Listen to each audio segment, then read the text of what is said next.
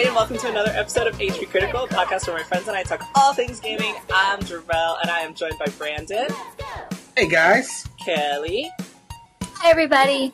Gabe, Salutation. and another special guest for this week, Hannah. Hello. So, first of all, for anyone who doesn't know Hannah, can you please introduce yourself for our listeners? Yes, uh, I am a freelance writer for IGN. I work with their guides team and their commerce team, uh, and that's pretty much the bulk of what I do. But I also have a podcast called Shuffle the Pod that I co-host with my friend Catherine. So that's kind of me in a nutshell. And to start this, can we talk about the last guide that you were working on? Yes, I did the part of the guide. I helped out uh, the editor, but Resident Evil Village, So, which I spent most of this week just in my laptop trying to get done. uh, yeah, I was like, I, on release day, I remember I messaged you like, "Good luck," because guides. Are, like, I don't know how chaos. guide writers do guides. I, I, you guys are like, oh my gosh, you guys are amazing. There's no way. I, I've tried writing a guide one time, and I was like, how do you, how do you even format this? Like, I don't. It's really fun. It just it gets stressful when you hit release day and then you try to figure out, okay, what's important to get out there really quick? What do I need to hit during the weekend that people will probably be looking up? So then it just becomes more of a panic of trying to get things done as much as you can. And then the craziest part was that you were doing Resident Evil Village, and I was like, "There's no way I'm going to play Resident Evil Village." But uh, for HP Critical, we have our awesome, uh, scary scream uh, scream queen Kelly here, who is going to be writing it. the um, HP Critical uh, review for Resident Evil Village. H- how are you feeling Yeah. about it, Kelly? I I haven't finished the game yet, and I'm very irritated at that. But um, I think I'm getting close. I just I've like my article is already so long, and I'm not even done. I'm like the story is just so in depth. But like I didn't want to leave anything out because it is pretty interesting. So I'm just like Yeah. writing so much. It's probably one of my longest reviews Oh, where are you at? already. Which part are Um, you at? I'm at the factory, Heisenberg's factory. okay. Okay, so, So- you're pretty close. Yeah. I feel like I'm pretty close, but I feel like there's gonna be a fake ending where you're like, you think it's over and it's not, and I'm like pretty sure that that's gonna happen, so I'm, I'm holding out for that, but I won't spoil Like it, it? for you. I don't, cause I'm like, I haven't seen actually anything about the ending, so I'm like, mm-hmm. I'm like staying clear, I haven't read anything, yeah. I saw. A wanna be surprised. I tr- I played the demo. I played the first demo, and mm-hmm. like as I'm playing, uh, my my friend was here, and I started screaming. He's like, "What the fuck is wrong with you?" I was like, "Something just ran by the window. I saw it." And he's like, "There was nothing there." I was like, "No, it's outside. You're lying to me." Go outside. There's a bunch of like werewolf shits, and I'm like, "This is just not for me. I think it's time to wrap it up."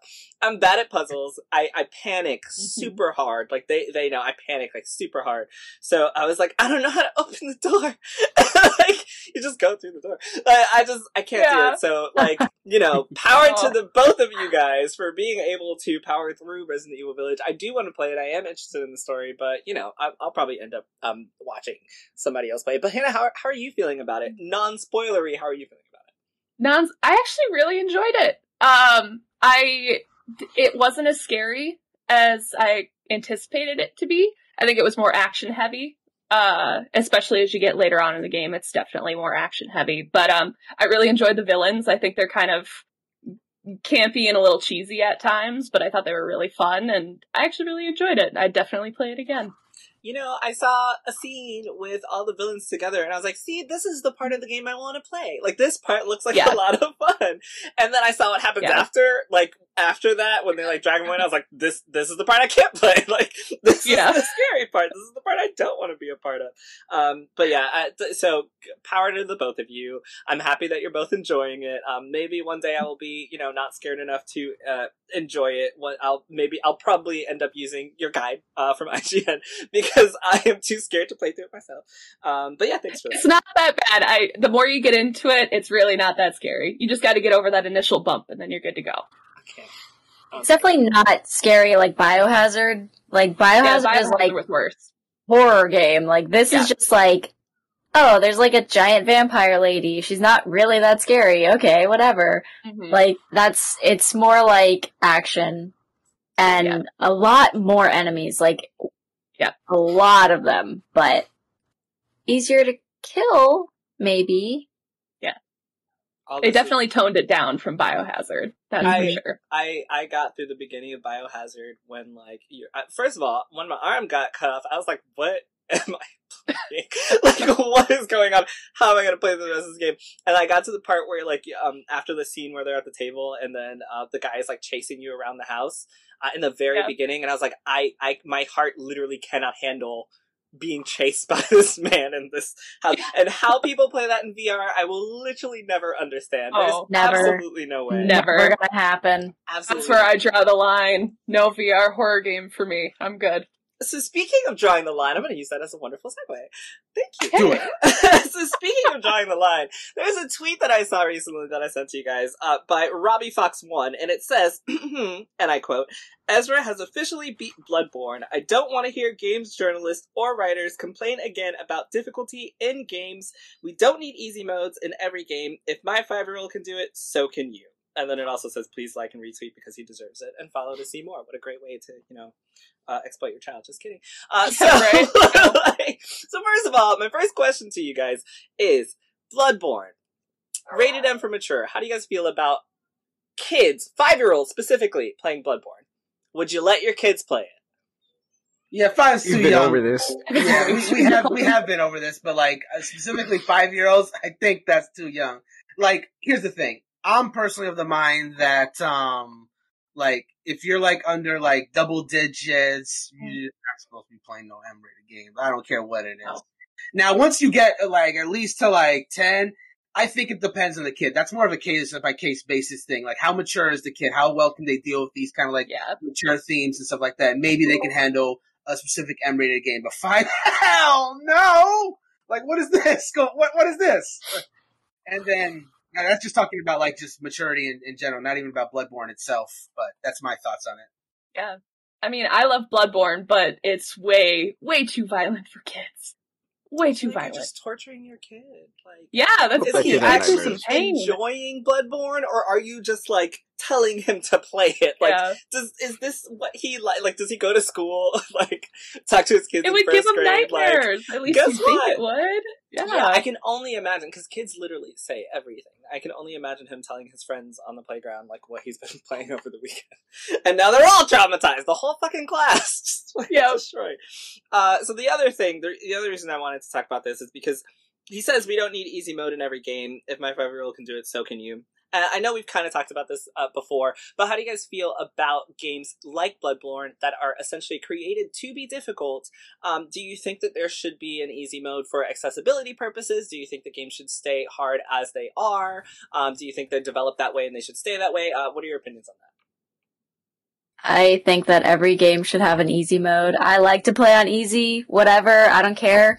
Uh, for accessibility, it helps as well, but like, just say you played on hard if you want to look cool. I don't know. Like, Yeah. I, I don't think that it's like taking away from the experience or something. I feel like once we start drawing lines in who can play games or whatever, like then you can just be like, well, only straight white men can play my game or only this or only that. Like, when do you start like telling, you know, people who's allowed to play your game? I don't really feel like that's fair.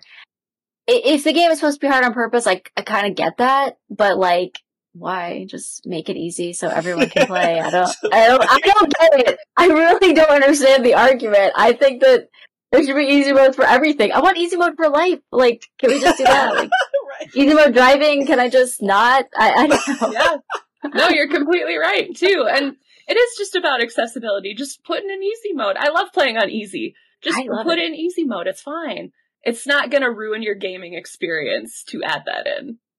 You know. Brandon, Gabe, uh, Gabe, I see you holding back. Go ahead and say what you want to Yeah, say. you, you, you, you first, Gabe. You you have more to say. As a So, Bloodborne I'm gonna sound like a fan- dick. No, no, no. I, ahead. am a, yeah, I'm, I'm gonna sound like a dick, but I think one of the reasons that these games, Demon Souls, Dark Souls, Bloodborne, they're so hard is because there's no real there's a story to it. Like for example, Bloodborne definitely has more of a story than any other Souls game besides I, I would say Sekiro. But like they're generally made hard because the entertainment, what the fun from the game comes from the challenge. And so like I understand if you want to make it easy for accessibility options, but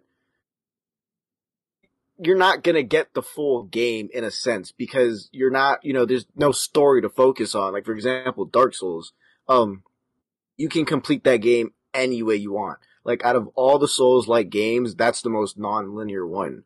And so you can, you know, for example, me, I didn't know there was a fucking story to the first Dark Souls. I was like, cool, I have a sword and a shield. I have to go kill this giant gargoyle. Whoop de doo. And then you kind of start playing it and all of a sudden, like, you go online to look up for some help and there's like, oh, did you know this about this? And then it's like, it, it's, it's more like in-depth research lore than an actual story. So I don't believe that games should, at least all games should have an accessibility, uh, accessibility, like easy mode thing because again, it, it kind of ruins, takes from the game and the game experience. Um, but then again, you know, I sound like a dick because I'm saying, yeah, you know, I just don't You shouldn't understand have it. Let's it not takes my fault. away from the experience. because the thing is, that's that's that's the game is the challenge that it brings. Because it, it's not Dark Souls. Souls games aren't puzzle games. Like it's not like Legend of Zelda or Resident Evil, for example, where you know you you're there's action in it, but then you also have to figure out puzzles. It's literally just straight hack and slash. Look how cool I can be. You know, not taking any damage. Or look how quickly I can finish this game, or look how, you know, easily I did this boss, even though everyone struggles with it. Like, there's no, it's, and, and for lack of better words, it's a very one-dimensional game. There's So- no, Mhm. Only, the, the only thing you need for that game is skill. You don't need, this is contradictory. You don't really need to put too much thought into the game unless you're like timing a boss strike or trying to, because I see some people like they'll aim a bow up into the air and then they'll shoot an arrow and then they'll lure an enemy or whatever. But like that's literally all it takes. There's no, I don't know. Like, again, like the the fact that there's no like actual story, no like linear, in your face story. There's not really much to the game except the challenge. Um, I don't have the skills to play it. like, just and I it sucks. don't. But that, but that's the thing. That's the thing, and it sucks because like, okay, you know me. I if I could, I would let like I would not let let. I would buy Dark Souls for everyone and let them enjoy those games. But the thing is, it gets to a point where like, if the game's not for you because of the challenge, then game's just not for you because that's what that game is. That's what those games are. Like Demon Souls, for example. I'm actually kind of sad that I, like, you know, fucked that game up for you because do you play it now? no, because that shit was hard. Did you beat it? Exactly. No, that's the thing. It's not. It, it's not. It, it- it's. You take away the seventy hardness it. bucks to to give up. Yeah, Like, But, but let me ask you. Let me ask you another question. Did you get any glimpse of a story? You understand what's going on? I mean, there at all? was something there. Yeah, I mean, th- I I can confidently say that yes, there was like a purpose to that. I was talking to the NPCs. Like, yes, there was a story. Oh, you talked to the NPCs. Do you not? Do you just fucking I, go? talk, I talk to the ones I need to. Well, there you go. Um, but that, but that's the thing. Like you talk, you know, in the general hub. Um, I don't remember what it's called right now because I also have stopped playing Demon Souls for a little bit because it should be kicking my ass. Um, in there, there, you know, there's a story, but like once you start the game itself, like you're just trying not to die. Like that's the whole thing, and you have no idea what's going on because, like, okay, um, spoiler alert. Um, one of the first areas you go to. Just kidding. Oh, Jiro, it's the first area. Just kidding. one of the first areas you go to, um, you come in, you know that the surrounding land is at war. That's all you know. Um, you come in, and then all of a sudden you're being attacked by dragons. Where the fuck did the dragons come from? At no point in the beginning of the story did the game say, yeah, the dragons came out of nowhere and started attacking. So then, Uh, it's a video game. You're the one who said suspend your belief for the story because you didn't make it to me the other day. So how about you do that? He's like, well, no one told me there were going to be dragons. Nobody said there I was was a like, dragon here. Maybe you should talk to more NPCs. I don't know. Then maybe There's no should dragon NPCs. There's no dragon NPC. Literally, when you go, like, when you go to the lands, there's your chance of meeting an NPC are like under thirty percent because the only NPCs there are shop sellers, Hey, item there sellers. were black people in the game, so I was happy. Which I actually have to go back to the original and see if changed that or not. This this was I just okay. So, Gabe, remake. the only thing I'm going to say to you about that is that I can they can make an easier mode and I would still enjoy the challenge. Like I'd still be happy that it took me a few tries to get over it, but I finally got over it. Do it does it have to be at the same level as what you're playing? Hell no, because I don't want to do that. But would I probably actually try to finish the game at that point? Yeah, maybe if I knew I had a chance. But that's why that's also why I don't buy those games. I completely understand what you're saying because I do think that not every game is meant for everyone. And I like also agree that I think Balan Wonderworld's a great example. Like people shit on that game so much. I thought this is a great game for kids. I just don't think it's for everyone else. And because it wasn't for everyone, it scored really bad and did really bad. But I think there is an audience for that. And I think there's an audience for Dark Souls. And if people like spending 70 bucks to die over and over again and then feel that challenge and then let their five year olds play it uh, for clout, why not? So, so I think here's it's my all about question the then. option too, right? That's like just my having the option yes. of the easy mode. I Yes. think then you could have your normal way of playing Bloodborne, Dark Souls, whatever you want, but having the option there for an Thank easier you. mode is And what's just wrong with the a nice addition too. Yeah. Like that's I don't think that an Okay, is so detra- so here's my question game. then, and this isn't this isn't like a fuck you question. It's like if okay if you believe that every game should have an easy mode, do you also believe every game should have a hard mode? Yeah, why not? I don't believe Jarrell for some reason, but just to move, I know. we're gonna move on from that. I know, I I'm know. I would about that. appreciate if Pokemon had hard modes. Yeah, like Pokemon's yeah, hard enough. just have the range of it. I'm It's sorry, okay. no. What? Yeah. Pokemon hasn't challenged me since Gen No, 3, fam. look. What the hell? When you Yeah. go, when you battle people like Jarrell, it's hard. The game is disgustingly hard. I'm And also, talking- good. I'm talking about Okay, battles whoa, against other on. If we're people. gonna I'm talking talk about about- the story. we're talking about the story. We're gonna we're gonna have to bring up. Is it Generation Four? Yeah, four four was considered hard, but I didn't finish the the Gen 4 games. I know people talk about I Cynthia tried. a lot. I tr- is that was it? People I can't remember. There was a game that I yeah, I could think like. it is Cynthia that you're probably talking about. Yeah, 'cause it was Cynthia Platinum. kicked people's Pokemon ass. so I- Platinum. yeah. Right? yeah.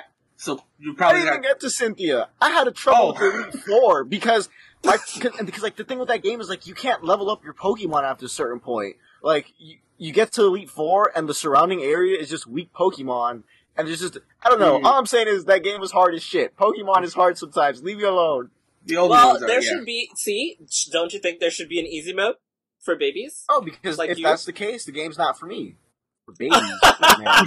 Pokemon's Listen, not sir. for you. Come on, it's for everybody. Listen, sir. Um, according to that guy, that uh, I, I'm sorry, I'm kind of moving ahead. There's a guy. There's another topic we're gonna be talking about. Apparently, Pokemon is only for children. Uh, okay. Uh, Anyways. I want to I want to talk real quick about this before we move on from the subject. Uh, most of what I was going to say, you guys already stated, so I'll just mention this. Um, there's literally the tweet saying that, hey, if my five year old can do it, you can do it, or whatever.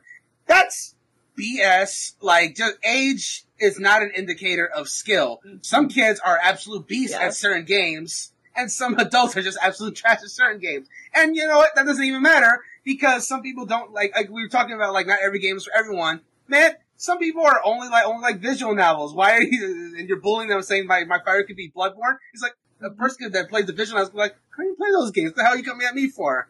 So I'm like, that that that that, that entire tweet meant nothing to me, if I'm being perfectly honest. Because Yeah. like, okay, your five year old's really good at games, awesome, be proud, but that's yeah, like don't bring other people That's- down. While that's not- Yeah, that's to, not- to be fair, I don't agree with what he said. I'm not. I don't like the way he said that about my five year old can beat it. Which, first of all, you shouldn't be playing it because the game is rated M Right, for mature, that. not E for everybody. Yeah. Um, but then the way you know the way he's like, I don't know. He's, I feel like he's one of those guys. It's just you meet him out in the street, you're gonna want to punch him. Also, it's just, I felt like it was just so elitist. I was like, you just put your It child. was Uh, Yeah, yeah, it was. very- It was. Yeah. if I very just elitist. see this little five year old like, fuck you, kid, you can beat Bloodborne, right? Like, I obviously would not do that. like, it's, I not even, it's not even the it's not even the kid's fault. That's the worst but that's what I this. mean, right? Like, I obviously wouldn't do that, but like, you're you're literally putting a target on your five year old, going after games journalists, telling him games shouldn't like. That's what I'm saying. I'm for you. like, like, bruh, God, he should be playing Pokemon. Pokemon's great. Everybody should play Pokemon. Yeah. Bloodborne. I, I, I was gonna say that Pokemon may be easy now, but that's a very different genre too. So that's exactly what I'm mm-hmm. saying. You could be like great at RPGs and terrible at action games, and vice versa. It's just how it is. I'm not even horrible at Demon Souls. I just don't care to keep trying. I don't have the time. But I really don't. I You just gave up. I did because I was like, Yeah. how many hours do I want to put into Demon Souls? Mm-hmm. And that is a game that you know require, like Gabe said, it requires skill, and it's like how Mhm. how much effort do I want to put into a skill into growing skills to play this game? And the answer is not that much. Like I, I have, you know, I have Yeah. big JRPGs to play right now that I'm about. I know I'm about to put 150 hours in. I have maybe five hours for Demon Souls. if I can't beat the game in five hours, I probably shouldn't be playing it Yeah. which is a horrible, horrible example. So I take it all back. I didn't say anything. So speaking of Pokemon, uh, Mhm. you guys have have you guys played Pokemon Snap? I know I haven't. Mm-mm. Brandon has. Absolutely not. No. Okay. Pokemon what? Oh, Pokemon Snap? Oh, yes, I have. I couldn't hear you. Everyone's like, no, Absolutely Brandon's not. like, That was so intense. no, you should've- it was like two No. podcasts ago. He was like, "Oh, uh, are you guys gonna get it?" And I was like, "Fuck no." I was literally the only one that was saying I'm going to get the game, and then I was like, oh, okay, well, I guess I'll just talk for myself then.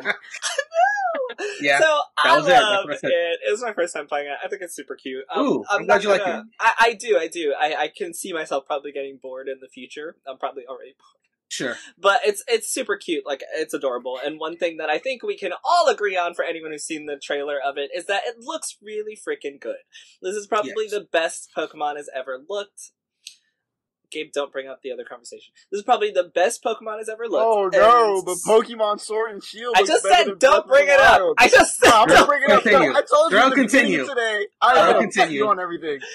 So there's an article at NintendoSmash.com titled "Pokemon Players Want Bandai Namco to Replace Game Freak After New Pokemon Snap" by Sam Shamsuddin. Published a few days ago. And I'm not going to go into this article. Uh, I think the, the title pretty much says it all. Uh, as we all know, Game Freak is the developer of Pokemon, not Bandai Namco, but Bandai Namco uh, developed uh, Pokemon Snap. They also did Mhm. um, that Pokemon Tekken game, whatever the Okay, name of it is. tournament. Thank you, thank you. They also did Pokkén Tournament, which people said looks really good. So my question to you guys is, how do you feel about P- like players requesting that a company that basically creates this franchise not be in charge of the franchise because it looks better when someone else does it?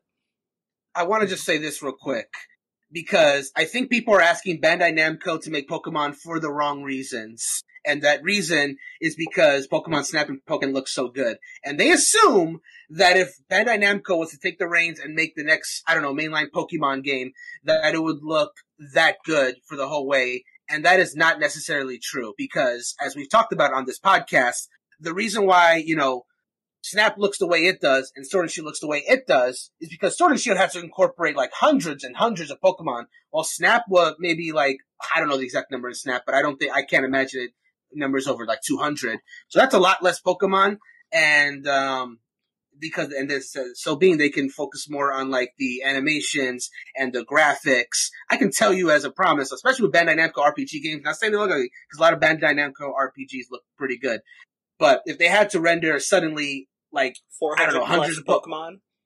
it would it would suddenly not look quite as good as their other works is what I'm saying. Now, that being said, graphics aside, if we're talking about the prospect of Bandai Namco making a Pokemon RPG, I don't think they could do a horrible they, they would do a horrible job because again, they have if they had the right Mhm. team, they have had people that have made good RPGs. Bandai Namco, yeah. Bandai Namco, l- l- let me finish. Let me finish. Okay. Bandai Namco is capable of, of, of- of doing a good RPG. I wouldn't want them to be replacing Game Freak. I'm just saying, uh, you know what? Let me back up a little bit because there have been two other developers that have made, you know, Pokemon RPGs. One is Genius Sonority. They made the Colosseum and Pokemon XD for GameCube.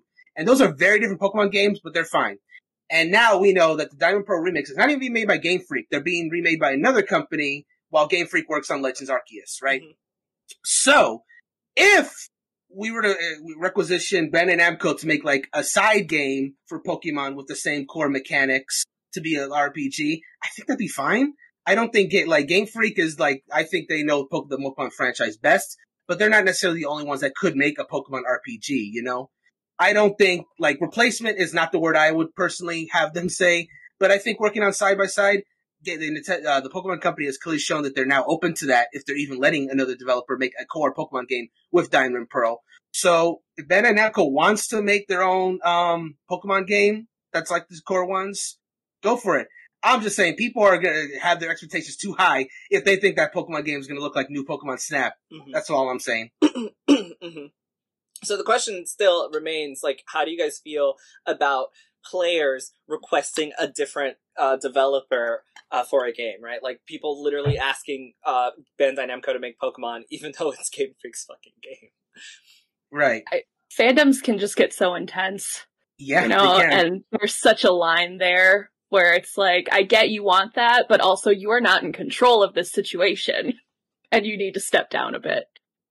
Oh my god, I completely agree. Come on, It's a, it's what it's it's it's a it's a lack of Yeah. objectivity. I see people see good Mhm. thing and they just they just make assumptions and they don't actually Yeah. know what the what the actual process would be to make thing happen. Man. They jump from can A happen. to Z real quick. Yes. Exactly. It also None of sucks that the Game developers because like you read the article and you're like, well, goddamn, like I've been Right? putting this out, I've been putting this out for you for years and years, and all of a sudden you're like, well, fuck you guys. Yeah, like it's like I mean, zero come on, man. appreciation then- for the process. Exactly. And then, and then Yeah. also, I don't think it's fair. Like at this point, if okay, if we hadn't gotten that Pokemon again, I forgot the name of it, the Pokemon Legends Arceus game Yeah. announcement.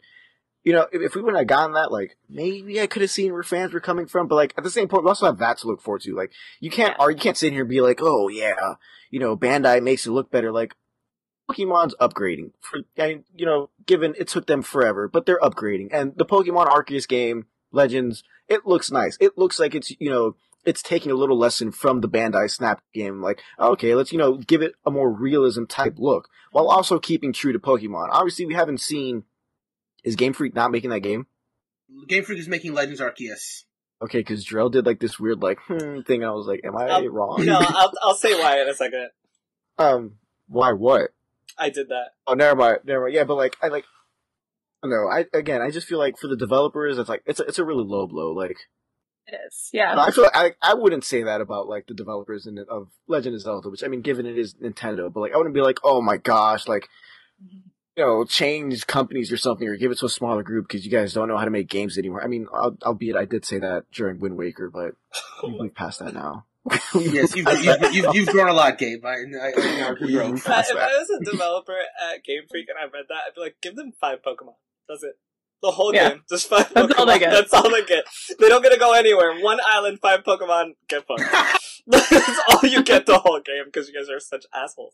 What the reason I did this is because I was trying to think of games that Bandai Namco has that are uh, either RPGs or that feature uh, diverse casts. And legitimately, I can't think of a single one. Cat is the is is the, is Yeah. the problem there for sure. I, Like they have they have good RPGs, but they don't have the first cat. It's At funny all. because So like, you so that's yeah. Because like when you look up Bandai Namco RPGs, it gives you like all types of RPGs. yeah, So, like, like when have Brandon, like when Brandon was done talking, like I was gonna get ready to talk smack about Bandai, but Dark Souls is Nam- uh, Bandai Namco. so, Mhm. but I like, was but, so like, oh, the other thing, for Tales of Yeah. Arise. Uh-huh. Yeah. Go ahead, sorry. the other thing I was gonna say was like, yeah, Bandai Namco like made the game look pretty, and Brandon, you know, brought up the thing about, you know, they don't have to render as many Pokemon as you know as they have to, and I've seen instances where Bandai is tasked with bringing, you know, a big cast of characters, and while the game did look pretty, the story itself was hot garbage. Like I don't know if anyone's played Jump Force. No.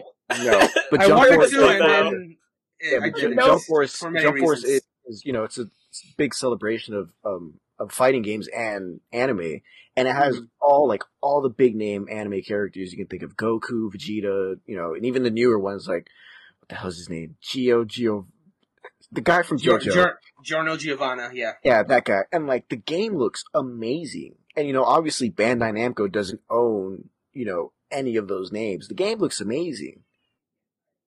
The gameplay itself and the story is like hot garbage. So like Brandon was saying, in the long run, there's a good chance Bandai is just gonna be like, I mean, the game looks pretty, but you know, who cares about the story? Let's just keep bringing it out. And then we're gonna get another instance of Pokemon fans being like, oh, give it back to Game Freak. Uh, That's what I'm saying. we like- were like- wrong. yeah. That's what I'm saying. back. Bandai Yeah. Namco, and that's, and that's all I was saying. Bandai Namco is certainly capable of making some beautiful stuff, but Jump Force is a wonderful example of how you can go the other way with that. All right, so I'm gonna I'm gonna bring this conversation back to diversity because that's what I do. Go for it. Sorry, guys. Uh, so I was trying to think of any game that Bandai Namco has that has like a diverse cast, and I honestly like that's what I was looking at. I can't find any. I was super excited for Tales of Arise, and I saw like the, the four characters. I was like, damn, they are pale as fuck. No offense, guys. Uh, but I was We're, like, ta- we're talking about RPGs. We're Not talking about taking it RPGs as true. right? yeah, yeah.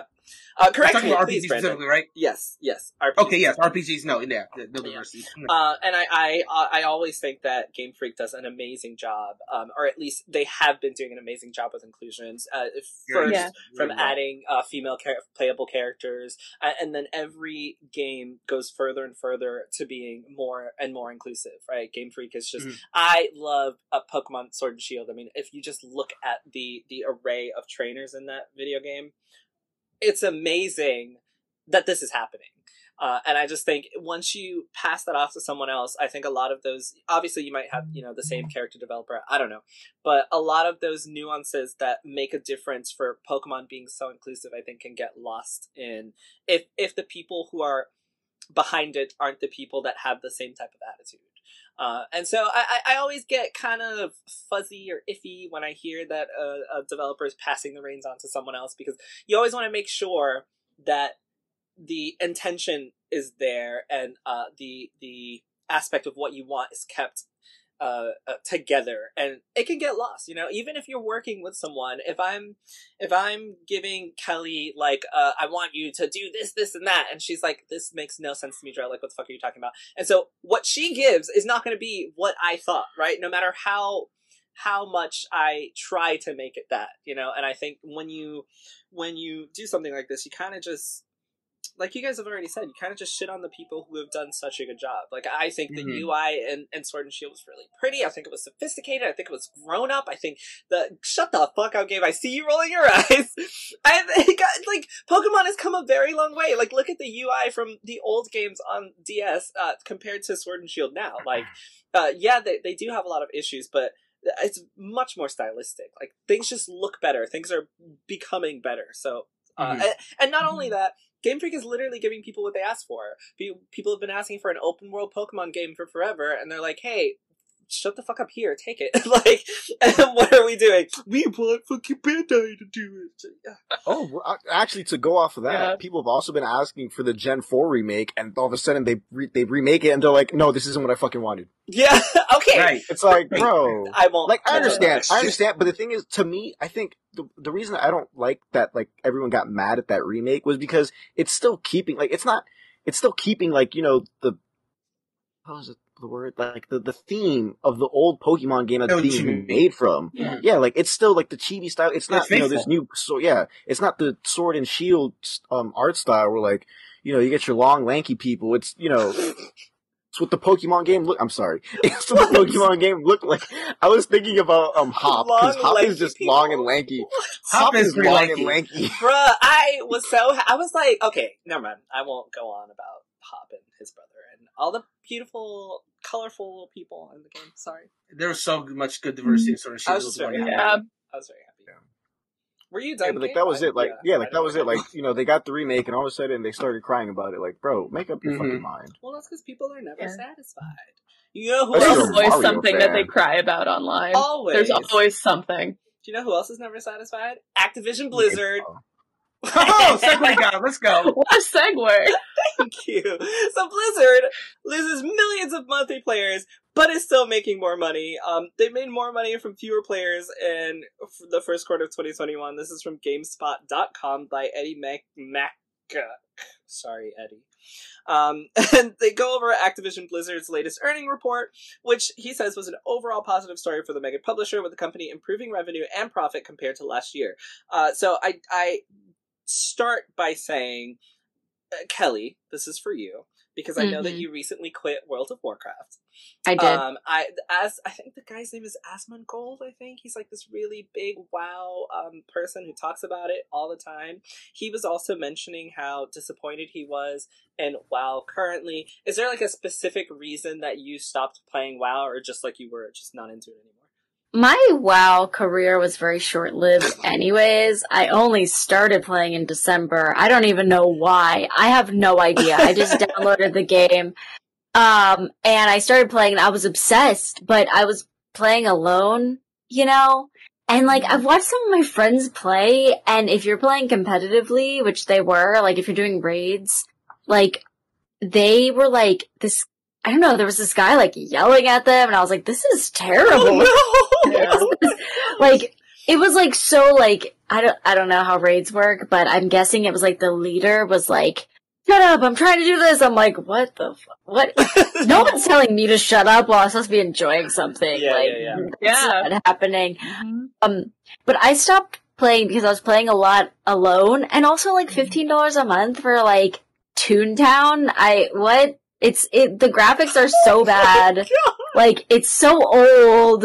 I just, I don't know. I kind of wish that they would just make a new World of Warcraft game Yeah. so that we could just like start fresh and new because I don't really get it and I didn't get it and no one was ever going to explain it to me or include me at all. So I was like, you know, I'm done. I'm done trying to fit into this little square hole with my circle self. It's not going to happen. Uh, so I gave up. I love that you But they had some of my money. Town. That was great. That's what it look. That's what it looks like. That's so great. But I, I actually thank you for saying that. You know, trying to. It's not a very, I guess, inclusive situation, and you know, trying to, Yeah. like you said, put a circle, fit your circle into, or fit your square into a circle, whatever you said. You said it. I better. said something. Yeah. Um, but of course, Blizzard also recounted massive numbers for Call of Duty because I think everybody just at some point. I, just, I bought.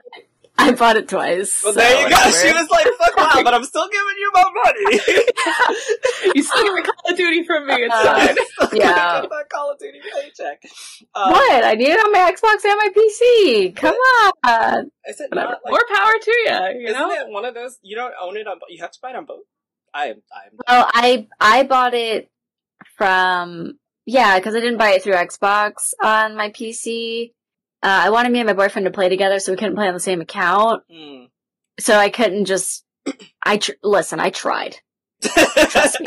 I, I do not want to pay you guys again. I tried to get it boot. I tried to do all kinds of shit, but it did not work. So here we are. I bought it twice. No regrets. I actually.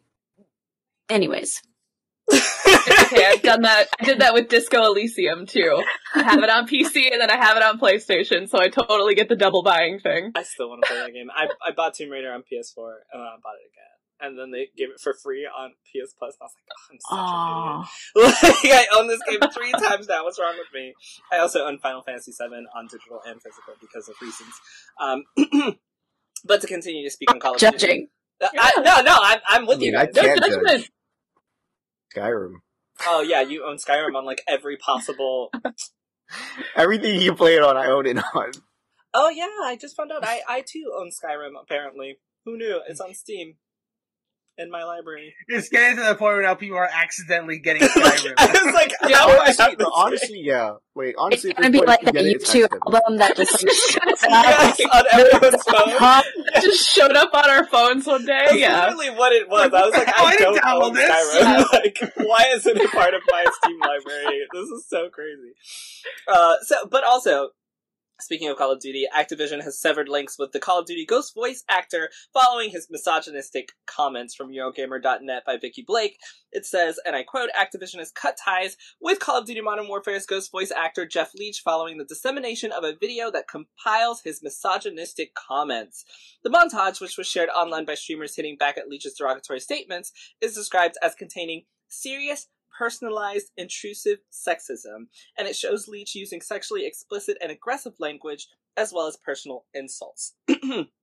According to Charlie Intel via Reset Era, uh, Activision has now severed its links with Leach. In a statement, the company said sexism has no place in our industry, our games, or in society. Activision is no longer working with Jeff Leach. We strongly recommend. Oh, sorry, excuse me, not recommend. Whoa, we strongly condemn.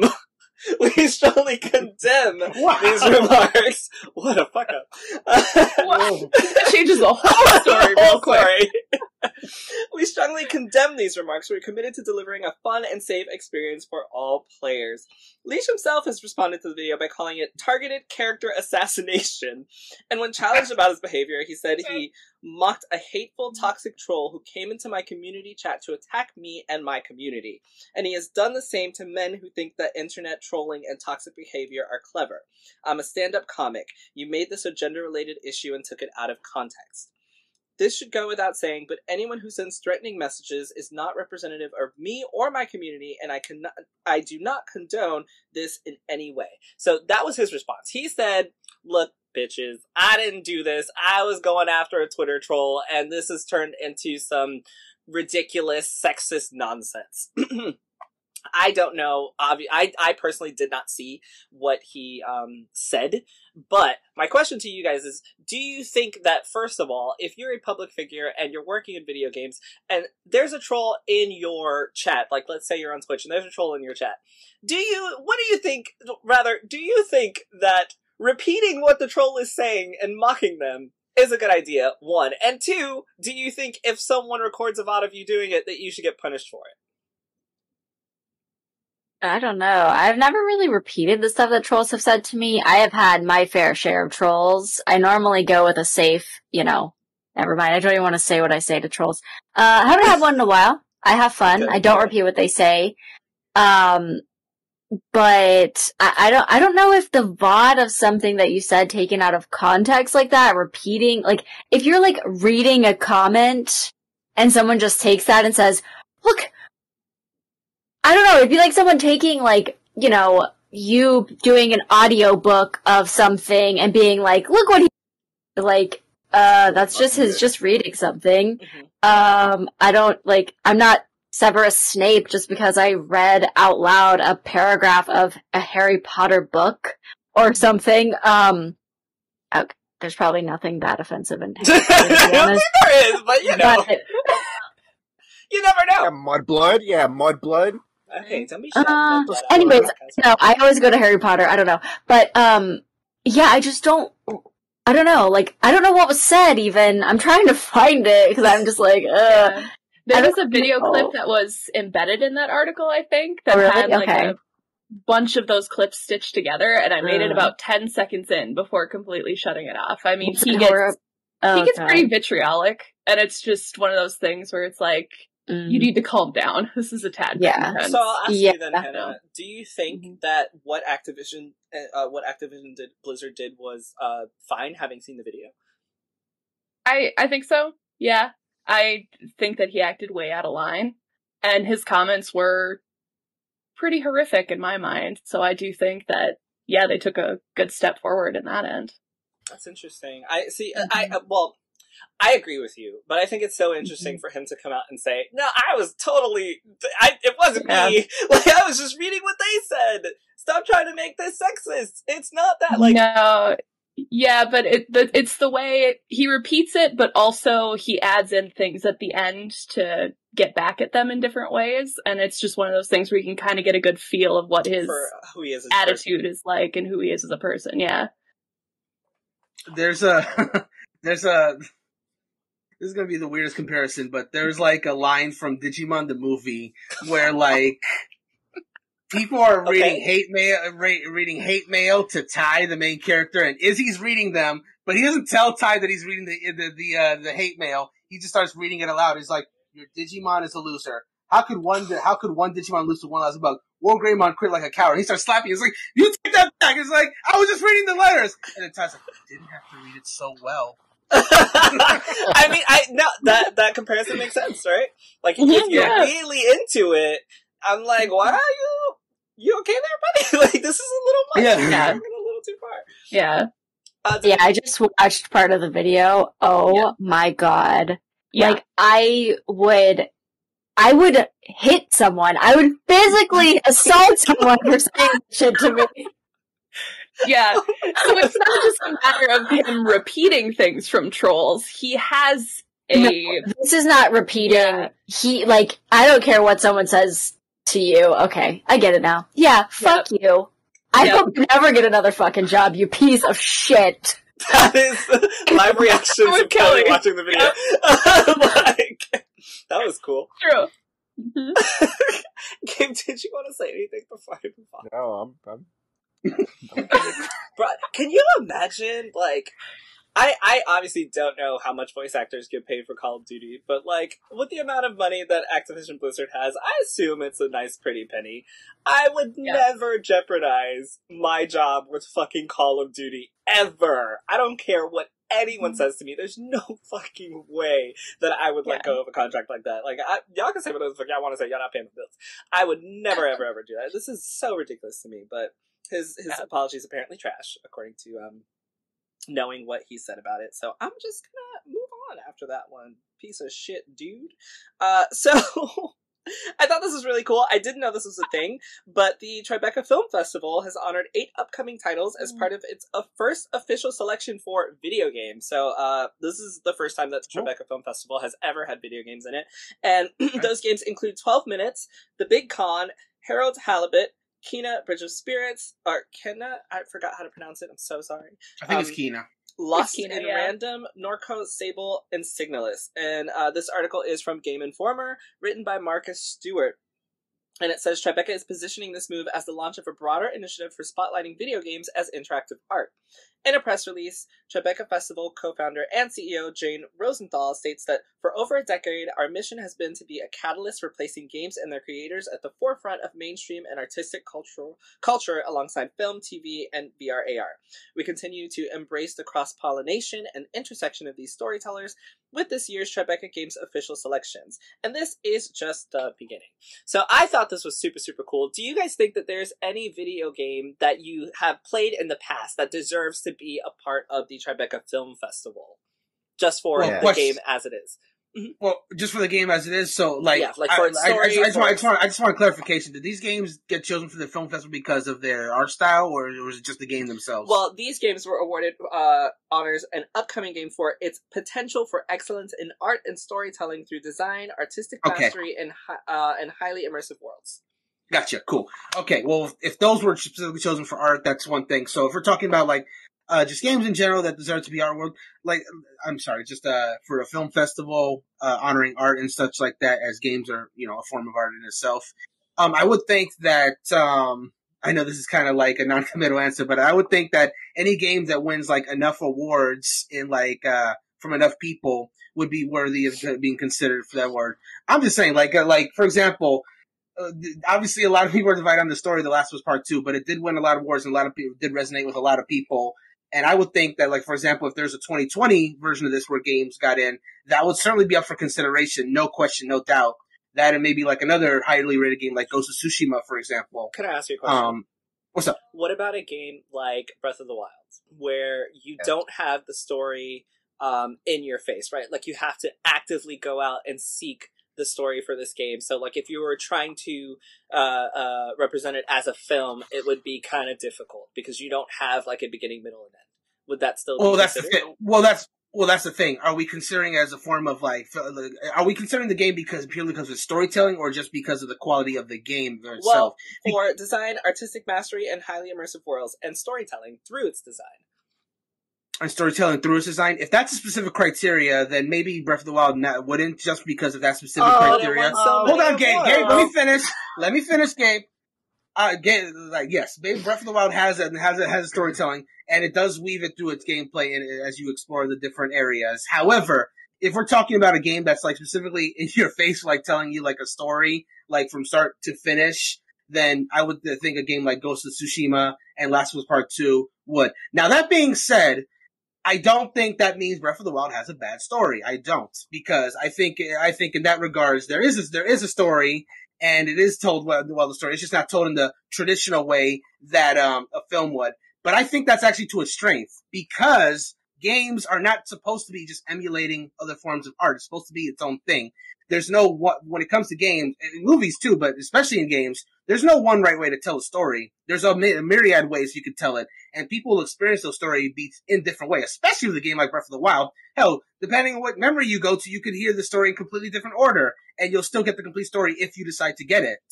So, this is more of a commentary saying if uh, their criteria, Breath of the Wild probably wouldn't, but I'm saying it should. I think it's uh, also not surprising because the video game industry is outdoing the movie industry by like tons. So I think this is Exactly. totally And not that's surprising that they're trying to add video games to the film festival. and yeah, and then for that reason, they should definitely be considering what makes a certain game so special, why it is so popular with people, you know, and that its merits, its merits in that case should be um, cherished, not looked down because it's not doing the same thing uh, a blockbuster movie would do, right? No, I don't. I don't think it. I don't think it is. Uh, and I think when you look at you know storytelling through design, artistic mastery, and highly immersive worlds, I mean, Breath of the Wild does have those things, right? Mhm. Um, so I, I I just asked because it was a game that got a lot of awards, and I was like, how would you present that at the Tribeca Film Festival? But I guess you would present it in that manner because it has this amazing As it uh, is. world building. And, yeah. hmm Mhm. Um, so yeah, what games would you guys like to see added to this uh, list, or uh, past, or present, or future? I mean, I was in the same boat with Last of Us Part 2 or Ghost of Tsushima too. I mean, games like that are kind of perfect for a festival like that where you have a really good narrative. It's beautiful to look at. There's a lot that makes it really festival worthy. So any game in that kind of category, I feel like would really be perfect for any type of festival like that. So no Xbox games. I mean, nobody's mentioned an Xbox game. I'm just you just put me like, on the spot here now. Uh, uh, I, I'm just saying in general. Yeah. I've spent so much time with PlayStation, like, especially for the past week, that now it's, I'm trying to rifle mm, through Xbox exclusives, but I would Yeah. think I, I would love to see something like NieR Automata or God of Yeah. War on there. Like I think Yep. that those games, Oh, games dude. with multiple story uh, Yeah. endings, I think would be super cool to present to people who aren't necessarily gamers at like a film Mhm. festival because Yeah. those games are uh, those worlds are rather immersive. Um, or even something. God of War especially. I still haven't played it. Uh, Really? Oopsie. Oh, it's so good. I have so many games to play. Um, or even something like I'm, I'm trying to uh, like I obviously don't know the story of Village, but I think Resident Evil Village I think would be a really cool Yeah. addition to It really would. this list. Yeah. uh, just off of the clips that I've seen because it looks like there's some shit going on in that game, and it looks a lot of fun. Mhm. Like campy, hilarious, scary. Like I feel like it, it Mhm. mixes a lot of things that movies do um, into a video game. So I think that would Yeah. be really cool. So. And it has really beautiful scenery too. Oh yeah. it has the It's blood and gore, obviously. It's gorgeous to look at. The mountains, the castle, everything. What are you guys playing on? I'm on uh, PS4. So I saw a tweet about how bad the textures are on Xbox. I I was gonna ask if you guys knew, but obviously neither of you are playing on Xbox. so never. No. I don't know because I'm not playing it at all. Okay, I was just curious. Uh, Gabe, what, uh, is there a game that you would uh, add to this list? Breath of the Wild 2? So, before I go to Breath of the Wild, there's actually a couple of games. Um, I think the three most recent Assassin's Creed games, um, Odyssey, Origins, and Valhalla, would those are really good games. I mean, I feel like they fit all that criteria, and unlike Breath of the Wild, you know, there is that linear story of you can find everything that pertains to the story. Um, my fourth one would be It Takes Two. So Yes. I have That's not actually shut Big up about agree. this game. Big agree. Yeah, Big I haven't agree. shut up about this game, but this game is a true co-op platform game. Um, it like when I say that, I mean like you literally cannot play the game solo. Um, but it's a story about. Spoiler alert! It's a story about um two divorcing adults and her their children their child for some weird unexplained reason has magical tears. Um, and you know, she cries about the divorce and she made these two, uh, toys of her parent that have the likeness of her parents.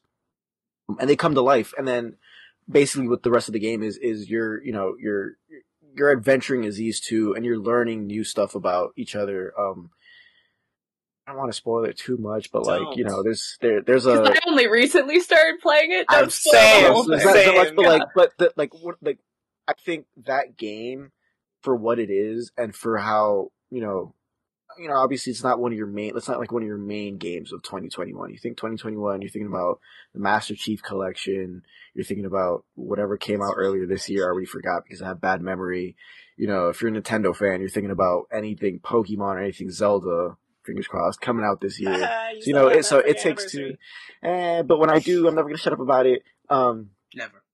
Yeah, I'm not. Um, so and like it's just like that game for what it is. Like, okay, to put, I'm gonna explain it this way, so I don't spoil anything. Remember as a kid when you would look at things like, for example, you look at a cuckoo clock and you, you know, you would imagine this massive world in there, or like you look at a tree, or you know when you're driving down the road. I was like, what child has a cuckoo clock? that is so strange. I mean, I think we're all at the age You where our clock? grandparents were. Our let me. See, you did, Hannah? You had a cuckoo Our clock? grand- No, I'm just laughing. Oh, okay. I was like, who has a cuckoo clock? between you two is This making me laugh. crazy.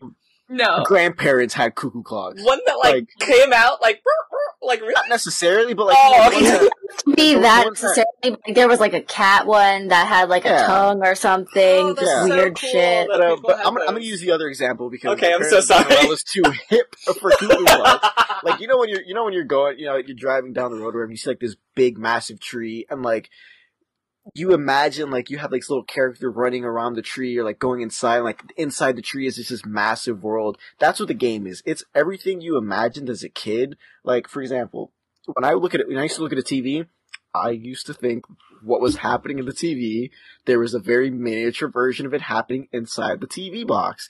And that's what that game is like. Like it I feel like it brings a child's imagination to life, but it's so it's so well written and the gameplay is so much fun for cuz it's a rated teen game. So no, it, it's for teens and older. Which is so interesting. It's I thought the same thing, but then when you play it, you understand why. Yeah. Um, but yeah, in that game, it's just you know it has so many themes that I feel like movies have, and it's just so like the storytelling is so good because it's not like one per, it's not one character telling the story. It's you know it's a group of characters telling the story, and then like the design of the game itself is just out of this world. Like um, again, I'm not going to go into because I don't want to spoil any future levels or anything, but like the way it was designed is so good. Yeah, I mean, And then, Mhm. no, go ahead, go ahead. I was, 'Cause I was, I was going to move on. there's a hilarious part with um, I, and I'm not gonna spoil this either, but um, there are squirrels in this game, and I was like, what the gosh. fuck is Bro, going the on? squirrel- The squirrel Like, part I was so like, yeah, what's going weird and so funny. Like, Like Ugh. This crazy. we're playing the game, and my cousin's sitting there. He goes, "I love this game, but if I was on psychedelics, I would not be enjoying this right now." And I'm like, you know what? I can see happening that. I can see that. Uh, and it's so Um, crazy to me also that it was rated T for teen because none of the advertisement for this game made me understand what the game was about. Like none of it, Yeah. uh, like even remotely, made it seem like it was what it was. So when I started playing it, I was like, "Is that what this game is?" This is Yeah. completely different from anything that I thought it was, and I don't know whether that works or not for people. Um, I I have been talking to people because I I like the game as well. I'm not finished. I, I'm really uh, close to the beginning, but I know that some people have been complaining about the book character, saying that he was a little bit too much of a caricature and he might seem a little racist. Um, I don't know about that. I have no opinion on that. But Gabe, I will ask you how you felt about him since you finished the game. there was there was some parts from like I, I almost picked up my phone to see like what the background of the book was. Like obviously with the name, you know, his last name Doctor Hakim. I didn't think it was a Mexican book, but then he started talking. I was like, "What, sir?" and like there's some stuff like I'm glad I'm glad they didn't do like over the top like the book had a sombrero every time he fucking talked to you. I mean, like, you might as well. But like there's yeah, but like there's like he had some lines where I'm like you could have done with saying that in English. You didn't have to say it in that weird Spanish slash English accent that you have, dude. um again, since the story is told by so many different characters, like I kind of like I, I kind of pushed that aside a little bit because like I was enjoying the game Yeah. completely. Like yeah, when it was Push May and Cody- diversity so you can enjoy the game. I'm not gonna get into that. Um, when it when it was May and Cody telling the you know telling the story, like obviously like they didn't. I'm also glad they didn't say anything that would be questionable to the book. Like at one point, I'm not gonna lie, I did think Cody was gonna like say something like, "Oh, why don't you eat like a burrito or something and leave us alone?" Because I, I definitely felt that vibe from those two. But um, I'm glad he did it. Um, but then again, um, actually, really quick, who plays the book? I don't know. uh, hold on. I'm gonna I'm gonna talk while also hitting Google. So if I, of course, it's just going to bring up a bunch of doctors' places. So I'm going to move past that, and now I'm going to talk about why Breath of the Wild would actually be a very good consideration for these awards. Brandon brought up the point of where you, and also Jarrell agreed to this, where you don't, you know, there's no linear story to follow. This is why you're wrong. Me? At the beginning, this is why, yeah, this is, this is the wrong part, because there actually is a linear story to follow, and it starts obviously in the Great Plateau. The king tells you where to go. You go to Impa. What does Impa tell you to do? But doesn't tell you to run back. towards Gan- Ganondorf. She Says tells you to look at the shit and come memories. That's what She tells does. you to look at the memory. Oh, okay. And the memories are all, they're actually numerically ordered for you. Like, it's not, they're scattered around. So there is Hmm. actually a very linear story you can follow. There is a beginning. It's Link waking up from a hundred years of being useless and being asleep. And then there's the middle of finding the memories, going to the divine beast.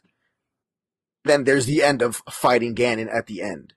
And if I'm able to make an entire YouTube series out of it, that's a story, in my opinion. Because it's not like, oh, you're also going to be wrong because it's Zelda, and we know how you are with Zelda. So, because But I also disagree. But continue. well, you're also going to be wrong just because you side with Jarrell this time. Um, I'm not siding for So- Joe for the reasons you think, though. um, no, so because like the thing is, like, yes, you can play that game any way you want, but at the same time, there is a very clear, concise story that you can follow. And I'm gonna pass it over to Brandon first because I know Brandon's Oh, not I'm gonna not going to talk about push this. my high pressure. So, No, all, Hi, all, I, Brandon. all, I was, all I was gonna say is you're absolutely right. Those memories are numbered. However, they're not numbered on the map, so you could totally get them out of order, which is 100 percent what I did. thank did. you. Like, Brandon. like I was, Okay, but- okay, like okay. it's a, like I, I see, I see what you're saying. It is a linear story because there is an order to these. It's not like they just happen sporadically. It's just that the game doesn't necessarily guide you. Like, okay, here's memory one, here's memory two, here's memory three, and uh, that also is tied to the fact that the divine beasts themselves have memories associated with them too. So if you, even if you ignore all the memories in the game and only get the divine beast, you're getting like a segment of the story. I mean, that's neither here nor there. I'm just saying, like, they're, they're they are numbered, but they don't tell you what the number is. So I But totally, after getting them all, watched them in order afterwards. So that was my, I've seen them all to twice. me, that's the immersion part though, because Mm. There's you always have going to- to be an excuse, right? Yes, it's Zelda. You know how I am with Zelda. Oh my God. Um, that's the immersion part for me because you have the choice of not exploring the map to find them in order. Like what I did was I opened up the map first. uh-huh. I went to every tower and I found them. And then when you look at the pictures, you're like, oh, I remember this from climbing to that tower. So to me, that's the immersion part because you, you know, it's not like you're just going down willy nilly throughout the map. Hannah, have you played Breath of the Wild? Finished it. Same. Kelly, have you played Breath of the Wild? But I'll get there one day. I, I have not started nor finished it. All right, in that case, I'm moving on. Oh, wait, no, hold on. One more. There's one more. Now that I mentioned it. Because if you're going to put Breath of the Wild in, Age of Calamity has to go into, and you can't tell me that one's not I'm, I'm linear. That one's very anything. linear. Okay, yeah, it's because you haven't finished the game. You haven't played the game yet. Because I'm not haven't finished with Breath of the Wild. Which you've been telling me for the past year. Well, you know what? If the game wasn't so damn big and it was linear, I would have been done. But no, it's Say like explore Just say you suck at everything, and I'm like, Just I say you don't suck have time to Just say you explore suck at the everything. game. I need an easy mode. They need an easy mode. That's linear. It is an easy Thank mode. It has an easy mode. We're You back. put the difficulty to easy. So Thank you. No, they need an, a, an easy mode that's linear, right? And it's just like that's go here, different game. do no, that's this, and I'm like, yes, game. that's all I want to do. I would have been done by now. game. I would have been done. No, so you would. No, ago. you wouldn't yes, have. would Let's have. be honest. No, you wouldn't have. I would have. The problem is every time I play a game, I just go looking for shit, and then I'm lost, and now I got to start all over. And it's like, oh my god, it's great. It's a great game. I know it sounds like I don't love it. I love it, but it's just too Yeah. much. It's too open. I don't like open worlds like that. Um, anyway. Oh wait, on. wait, wait! No, no, I'm sorry. I'm sorry. I'm sorry. I'm sorry. Yes, I'm sorry. there's another I'm sorry. game. I promise this is the last one, Okay, what is it? and this one's gonna probably make you happy. Final Fantasy VII. It's Thank already you. a movie. Like it's already a movie. It's Yep. literally already a movie, and you just gotta control the characters. That mo- like, yeah. Everyone who knows about the game, you know why. That's all I gotta say. Yeah, Cool. a game that is a movie is Yakuza Like a Dragon. That those cutscenes are so fucking long. I love that game, but oh my god, like you can literally put the controller down, go make dinner, and like come back, and they're still like talking, and I was like, Jesus, I I don't like you're talking from experience. I, I, I literally went and made food and came back and I was like, oh my god, oh my god, like, are you almost done? And then I made coffee on Keurig that was off, turned it on, waited, made the oh coffee, gosh. came back, still not done. And I was like, alright, I'm just going like watch this scene later. like this is ridiculous. Good game though. Good game. Just long as fuck. Um, yes, Final Fantasy VII Remake totally deserves to be there. And it wasn't. Shame on you guys. So, VG247.com has an article titled Epic reportedly offered Sony $200 million for PlayStation exclusives. Um, I'm not going to read the whole thing, but because of the Epic versus Apple um, trial going on currently, we've been seeing a lot of nonsense going on um, with behind the scenes information that we technically normally wouldn't have. Uh, and Right. this article is so interesting because it does say that as the title suggests, um, Epic offered Sony reportedly $200 million for uh, the ability to have some of their exclusive games on the Epic Game Store. And this uh, uh, article also goes on to say that they um, touted Microsoft as well, but Microsoft said, uh, we don't really like what you're doing because that literally goes against what we're doing. Um, and it also says that they reached out to Nintendo, but you know, Nintendo obviously We know that story, yeah. was not gonna say yes to that. Um, but I bring this up because I think this is so interesting since Epic basically says that Apple is a monolith of um, uh, uh, mobile games, and it's not fair. And yet here they are trying to buy exclusive titles from the big three so that they have exclusivity for um, being able to play these games on the Epic Game Store, so that they can essentially, you know, make more money and um, own these games in some right to distribute them. Um, how do you guys feel about that? That Epic tried to buy Yeah. PlayStation Yeah, two exclusive. hundred million dollars to buy PlayStation exclusives, even though those exclusives later came out to PC. Aren't there? Yeah, aren't there two? Isn't it Days Gone and, And, um, Horizon Horizon Zero Zero Dawn Dawn. that are both Yeah. already or going to the Epic Game Store? Are they Right? going to the Epic Game Store? I know that it came out to. I think it's both that and if they're going to- Steam. Yeah, they're Maybe. Horizon Zero. Dawn. I think is on Steam now. Okay, so I don't know. I haven't kept up with this whole Epic Apple It's court crazy. case Oh thing, so this is completely new territory to me. Wasn't there like in court where they had like something about Peely the banana? Yeah, Yeah. they were like, "Is And I've this enjoyed the meme. is this appropriate?" It's appropriate. for yeah, children. and I was like, "It's a banana. banana."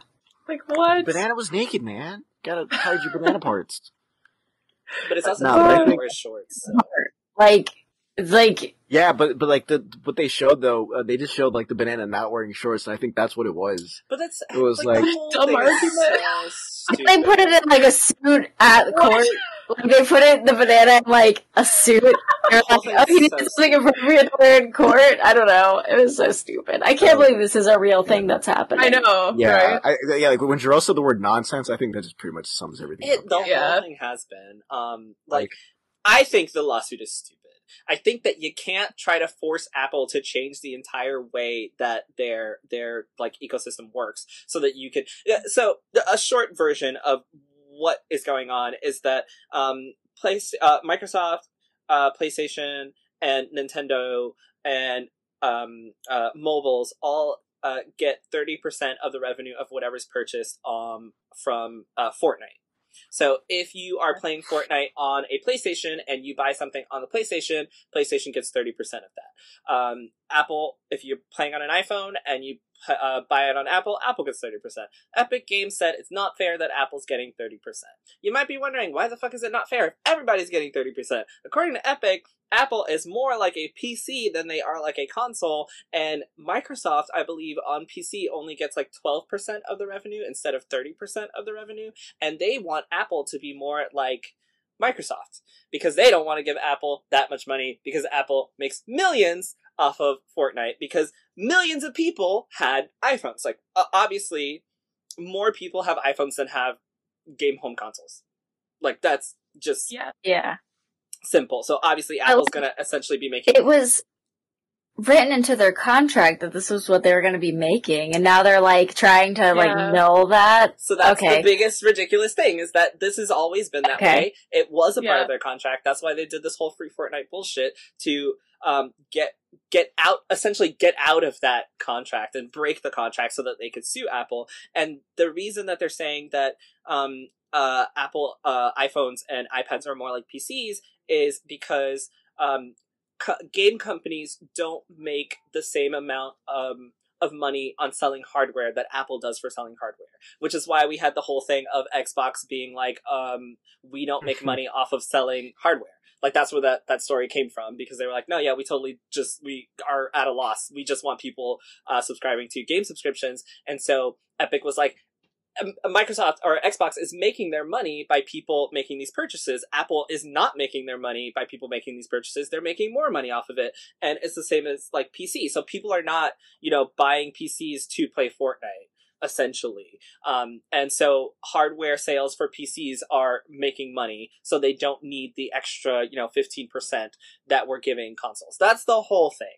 Um, but then they go, we find out that apparently they've been trying to buy exclusives from these consoles anyway, and I'm like, but y'all literally are talking about how you know everyone else is this mo- apple's this big bad monolithic and you have to have your game on there if you want your game to get out and yet here you are trying to purchase um for 200 million dollars uh sony exclusives.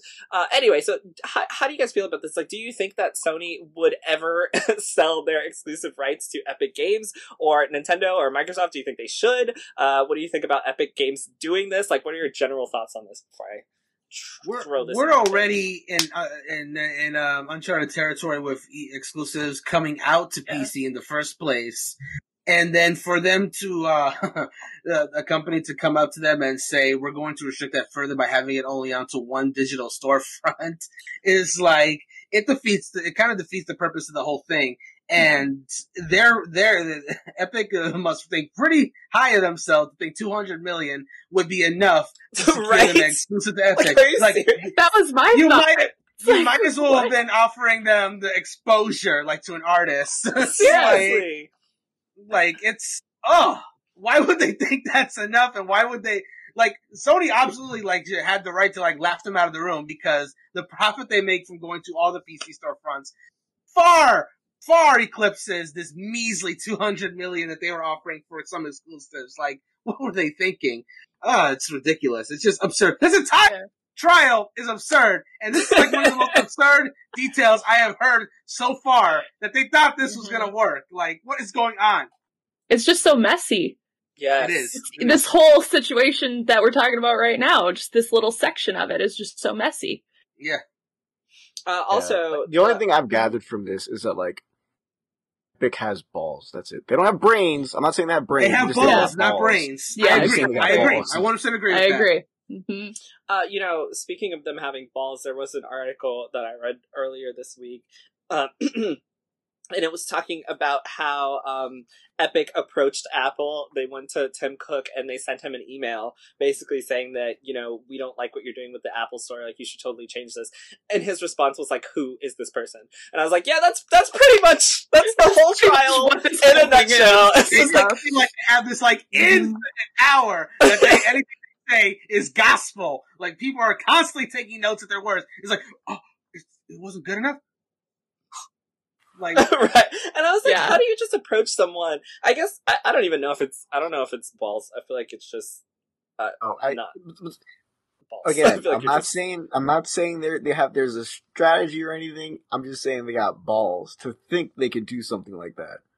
It's like I mean, do I, I no, I think there's a difference between having balls and just being ridiculous, and I think that's just kind of. I of no. You don't just I think, go to I think there's a someone- difference between you don't just go No, to people that fucking Tim Cook and tell him, "Sorry, you're doing this wrong. I don't like what you're doing." I think I think there's a difference between having balls, having guts. Guts is when you know, kind of you got the brain part a little bit. It's still not there though. I think balls is just outright dumb, and but you think so highly of yourself. I think you know that's Right. what being ballsy is. Guts Gutsy is something yourself different. is, is the core is the core part of it. That they think that they really in their mind think that this ridiculous stuff makes perfect sense. That they say it and it just is right. There's could be no differing opinion on that.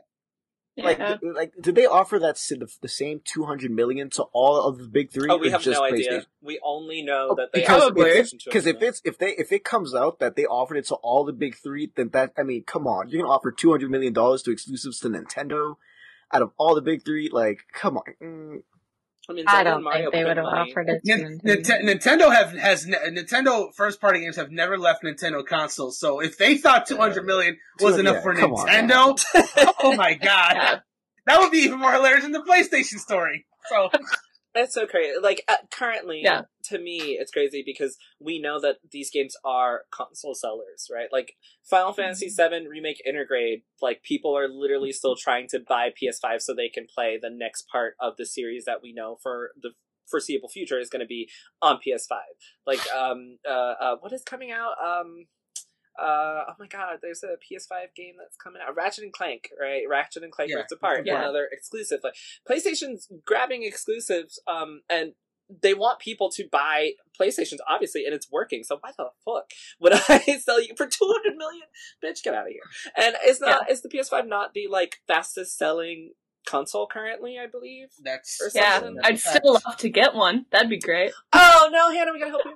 I'll see what I can do. They're sold out everywhere still. I'm They having really the worst luck finding one. Hopefully one day. I, I, I literally the other day, Keep- like last month, Keep I in had contact with Jarrell. One. I will do my. I, Bro, I, it's really good. Keep in Yeah. He's This- magical got when it this- comes to I got consoles. this Yeah. because of Jarrell. I got mine because Okay. of Jarrell. what's so funny? I You're had gonna one help me, in a cart on Target like last month. I got one in the cart and I was like, I don't need this. Why would I buy this? And I just like took it out. And because I didn't need it, I didn't need it. And I was talking to this guy and he was like, "Why didn't you just buy it for me?" I was like, "I didn't know you wanted one. I'm sorry." I Um, want Next time, next time someone asks you something just tap at your just tap at your finger be like, "Why didn't I buy it for you?" exactly. Why didn't you buy it for me, bro? That's why. You want it? Marry me. Yeah, PS5 or someone who's not I'm, who I'm not married to. Right? What's wrong with me? Uh, but yes, I will keep my eye out for you, Hannah. I'll do my best. Okay, thank you. My luck has been Thank a little you. shit lately, but I'll do my best. It's not as Um, bad as mine. I don't know. I, I mean, I was able to get like four, so I think I could I keep, just bragging. I I think I just bragging. keep it up. Uh, a lot of staying up super late, actually, Man. and ordering from a lot of different places. Anyway, so also Don't Nod, which is you know developers of Life is Strange one and two, etc. Um, they were apparently uh, approached by, and they haven't said who, but they were approached by another company with several um, acquisition offers, and they turned them all down because they are owned by uh, Square Enix, which I did not know. Um, not Don't Nod. Uh, sorry, the the um, Life is Strange IP is owned by Square Enix, which is very interesting. Uh, so it looks like there's a lot of um, acquisition offers going around. Is there Yeah, anything? people are going crazy about it. I think It's- I think micro, uh, Microsoft Yeah. opened the floodgates. They bought all those studios, and I was like, Yep. what if we bought get studios? Then people would have to make Mhm. games for us. I think my, Yeah. my favorite was still Microsoft and talks to acquire Discord, and then like a month later, PlayStation's like, "We just partnered with Discord." I was like, "Damn, that's some, that's some It's quick. right. That was poetic. like Yeah. it, it was hilarious. I I didn't believe it when I Mhm. read it.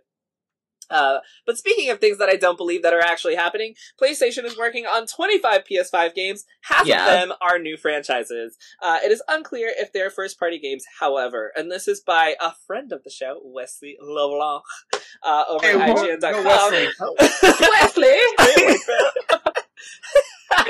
Le, LeBlanc. LeBlanc. I'm trying to. He did whatever. tell us to say it like that. Blanc. Um. Anyway, so Hermen Hulst says that they have more than 25 PlayStation PS5 games in development, half of which are new IPs. Um.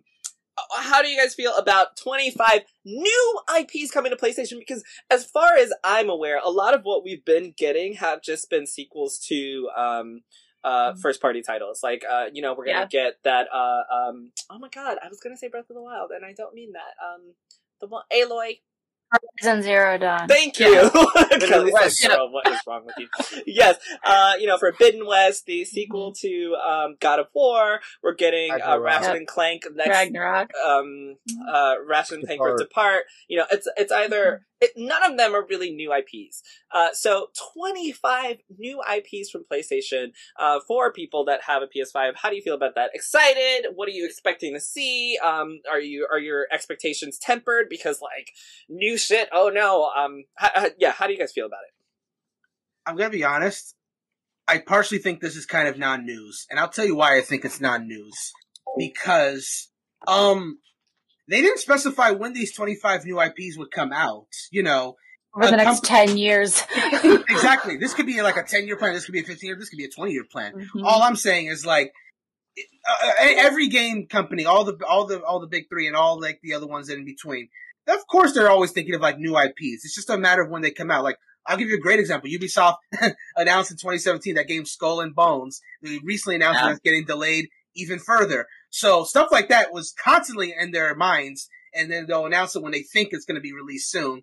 But yeah, the fact there's 25 new ones, obviously it's a lot more than of people were expecting because, like you said, there's a lot of sequels coming out to here and there for the PlayStation 5 and uh, possible PlayStation 4 as well. But like again, yeah, they, they can come out whenever. So 25, that's exciting, but like you know that could be Yeah. PS5. Hell, that could be PS6. Honestly, if we're being re- real honest here.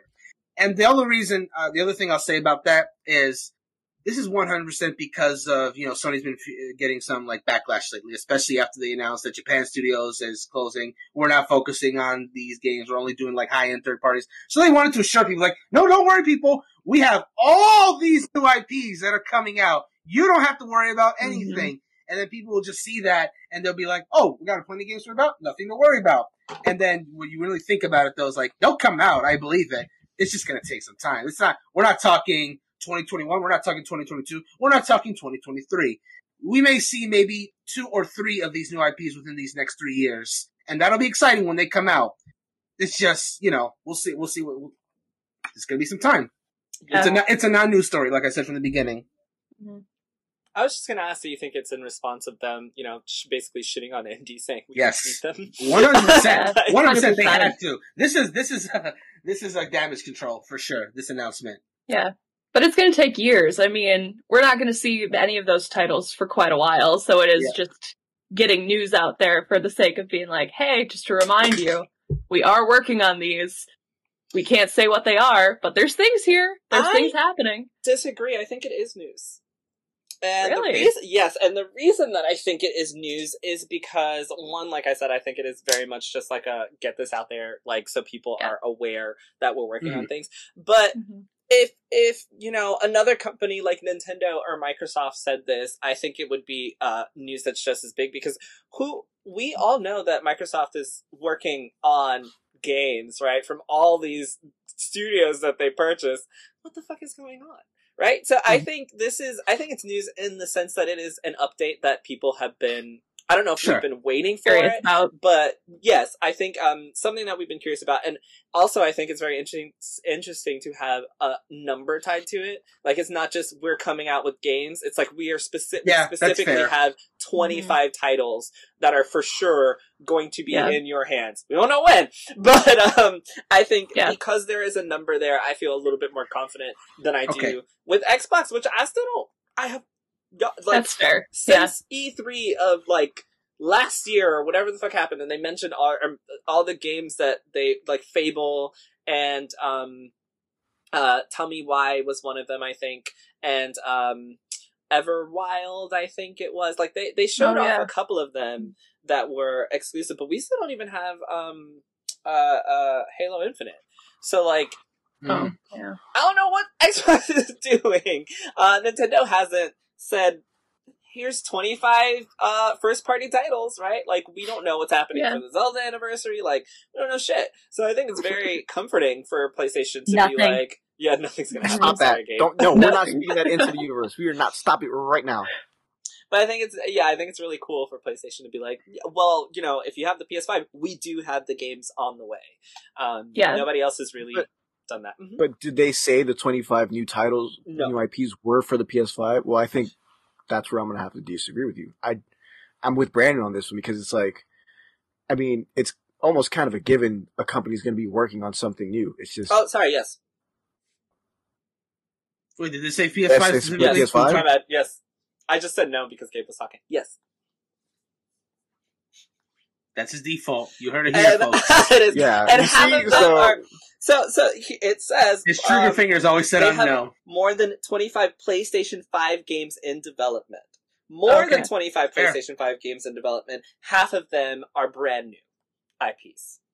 I will say Well, not though, all 25 are, are brand new IPs. Yeah. just half of them. Not all 25. At least half of them. Oh. Okay.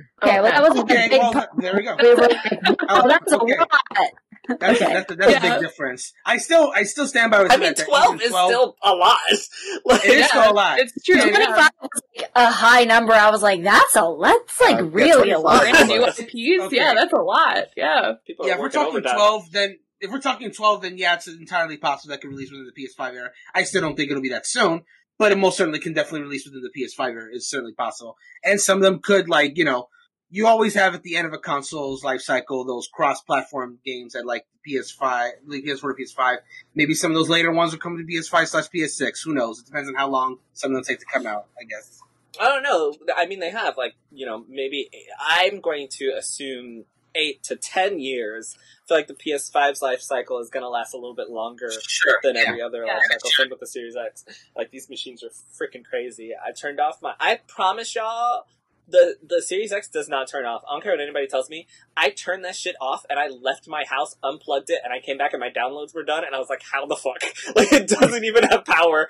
How are the downloads done?" And I turned it on, and I was in the same. I do have the app. Is that how that works? Like what? That's It probably how that works. but it like the system was not plugged into the power. It doesn't but make sense. ah, no, th- There's no, a ghost in your house. There's a ghost in your house. I was like, There's "There's no way," and then I turned on Yakuza, and I was like, "How is this still on like the same? Like this shit is magical. like I, d- I don't trust it. I was like, the government's in my house on my Xbox. I don't know what it was. I was like, There's no way. I don't know what Xbox is doing. This shit is. I decided it's never off. It's listening to me right now. Uh, but speaking of uh, new IPs for Sony, uh, did any of you guys actually play uh, Sunset Overdrive? No, I did not. Okay, No, so uh, that game is awesome. I literally bought an Xbox to play it. Great fucking game. Um, Sunset Overdrive, there is an article over at IGN, and it says uh, nothing is stopping Insomniac making uh, Sunset Overdrive 2 for PlayStation. Uh, and this is by Joe Skrebels uh, at IGN.com, as I mentioned. As we know, the original Sunset Overdrive was an Xbox exclusive. Mhm. Um, and apparently nothing is stopping Insomniac from making um, Sunset Overdrive 2, which would then be a PlayStation exclusive because they were bought by PlayStation. How do you guys feel about a company making an exclusive for one game and making a sequel for another? They kind of did that with Titanfall. Did they? Was Titanfall originally on Xbox only? Titanfall 1 was an Xbox One exclusive when it originally came out. Titanfall 2 came everywhere, and so obviously Apex did the same. But yeah. Wait, Apex? Uh, Well, Apex is related to the Titanfall Apex series. I was just I just Oh, mentioned okay. it I was like, tangentially. what? yeah, yeah. But yeah, um, so Sunset Overdrive, you know, one game coming to one console and a, and a sequel coming to, uh, or in this, in this case, is it specifically going to be like a PlayStation exclusive, or is that one going to be multi-platform? Well, I don't know, so I'm just I'm just asking on the. So, I mean, so I'm Insomniac Games. I think haven't all their games since then been exclusives? I want to say yes, but I would have to Oh, like yeah. research that. But I believe so. Um, yeah, if we're, if we're, I'm gonna assume multi-platform because I would assume that Sunset Overdrive Two would be like on both Xbox and? PlayStation. I would assume that because the original was on Xbox, and it would be kind of weird for the sequel to just go to a console that's Yeah. just like none But of they those. just did that with Persona Five Strikers. Which Strikers. Persona? Yeah, but that was still on PlayStation. That's my that's my point. Mm-hmm. People that played Persona Five on PlayStation could still I'm sorry. continue to play it on PlayStation. Yeah, Switch is just an wanna- option. Yeah, but then like if you haven't played it on PlayStation and you don't own a PlayStation, you're gonna start at the sequel on a Switch. Correct. That's what I'm saying. I'm just saying. 5 What I, exclusive? all I'm saying is Yes. that it's going to be on both Xbox and uh-huh. PlayStation. Yeah, if you're on PlayStation, then you're going to have to eat the fact that you didn't play the original because if you didn't have Xbox, I'm just saying if you were an Xbox owner and did play the original, you can continue to the series on your Xbox and not miss anything. If That's you what I'm have saying. one. Correct. That's what I'm saying. I know, I know. Um, what, what, what are we doing here? Insomniac Games. We're We're, talking same about. thing. I know. We're talking about uh, for the games that they have. You know, Ratchet and Clank and Spider Man. Right. Those Uh-huh. are, you know, exclusively to PlayStation. I mean, this is the conversation of uh, Xbox buys Bethesda. Why would they ever put put their games on another platform after spending so much money for it? Right. Uh, PlayStation bought Insomniac Games. Uh, Sunset Overdrive was great. Um, I don't know that many people actually bought it or played it. I don't even know how popular it was, but it was a great game. But I don't think it was popular enough for them to make it multi-platform. Like if I'm PlayStation and I own Insomniac, Xbox ain't getting shit. You guys are getting nothing. You're not getting Yeah. a Sunset Overdrive 2. You're not getting Discord. I But like, refuse okay, we else. had we had this conversation. The more platforms your game is on, the more money you make. Yep. Like, Yeah, I mean- why would you not? That's true, but who And cares? if Sunset Because Overdrive is not going to sell consoles, then they'll put it on everything. Yeah. You are right, Kelly, but Sony doesn't care. They have literally. I, we also talked about how much money they made, right, on exclusives. Sony's they literally greedy. do not Yeah. need. Very. They don't Mhm. need to put their games on other platforms. This, I mean, they're the only one of these three that are charging for crossplay. They're like, you want to play Yep. with us?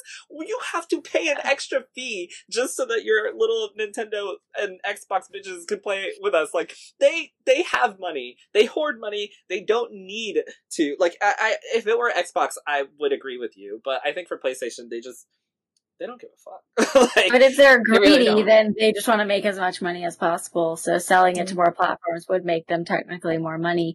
I, I don't know. I think it would be weird to just have o- something only on Xbox and then have it only on PlayStation, like the Very. sequel. I think that would be so strange. like it would Yeah. just be Oh like my a God. weird You know- concept. Yeah. Like it just wouldn't make things feel right. Like You're I don't right. even care, but I would be like something's wrong in the universe. Oh, like because like you should i i don't know i have like a bunch of sequels on like different you know consoles and it's like they're all blue or they're all green or call of duty i have blue and green like all over the place whatever but like there's never just like one and then the other Well, Kelly, and that's Yeah. it you, you know? should be very happy that you are not a Kingdom Hearts fan.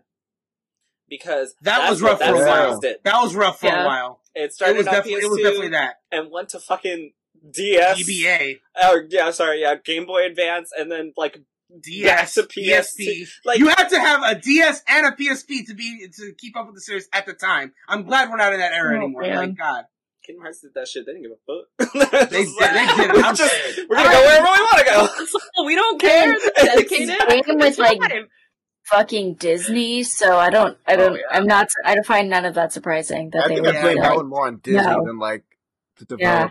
like the no, no, no, no, no, no, no, no, no, no, no. No more of the, the Oh. director series specifically wanted those series on this one. He said, "Ooh, a DS sounds like it could be fun with its two screens and the wireless multiplayer." But he said, "Oh, but I also want a really good looking handheld one, so I'm going to put it on I'm PSP." on That was PSP. him. Like, That was just said, him. "Fuck y'all fans." Yeah, Yes, he did. Yeah. that was him.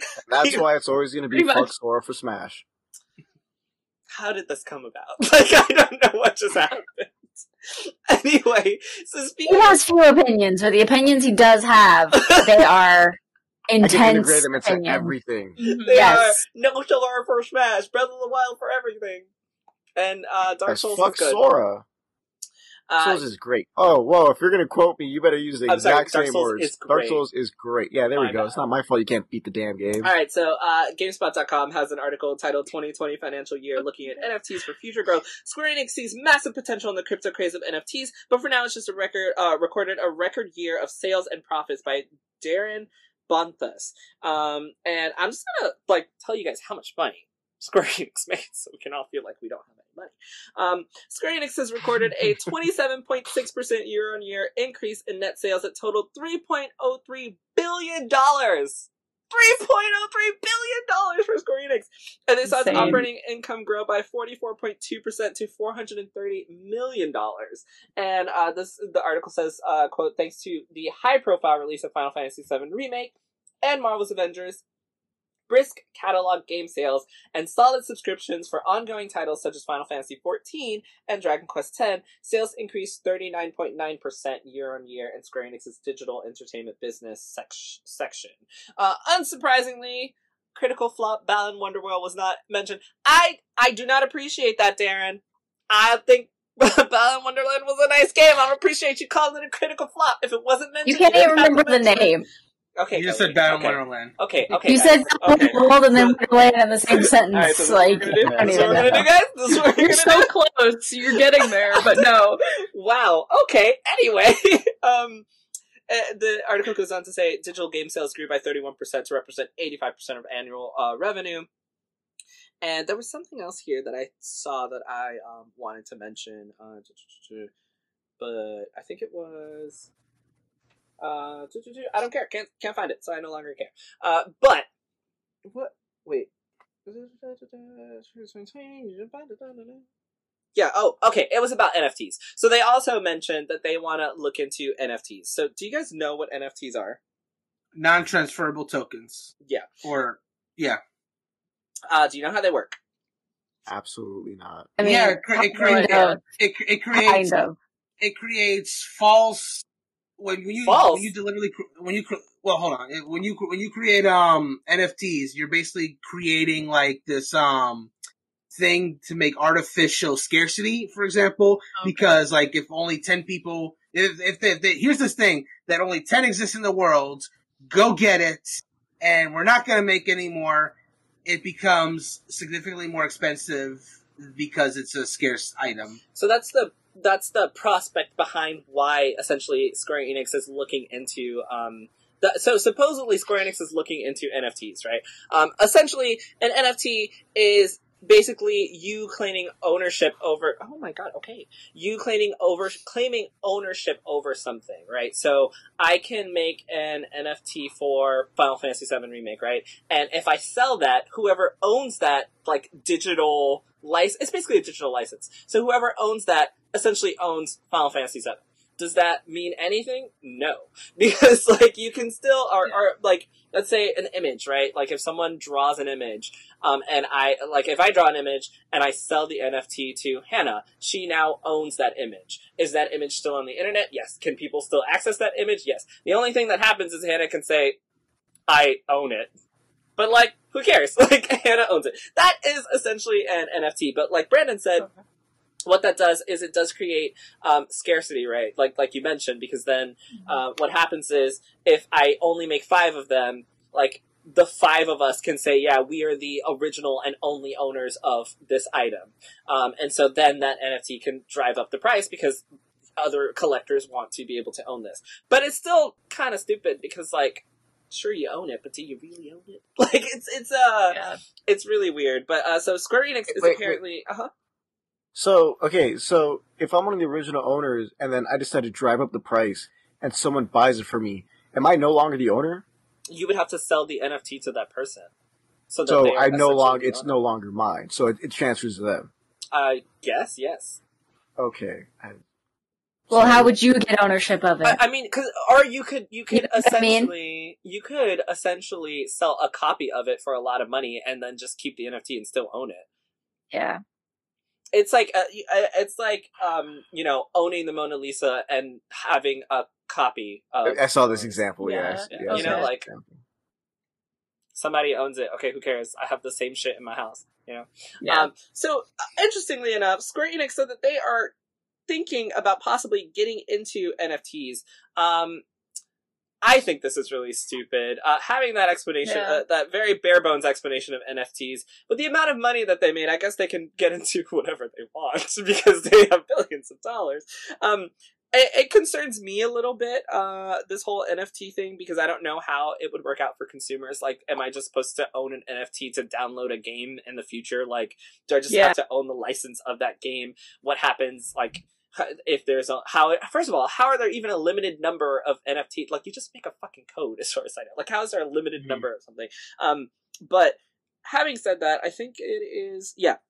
Here it is, a quote from the same article. It says Square Enix says that uh, this NFT avenue is being explored as a means to quickly adapt to environmental changes in the content business and proactively adopt the burgeoning technologies that result from them.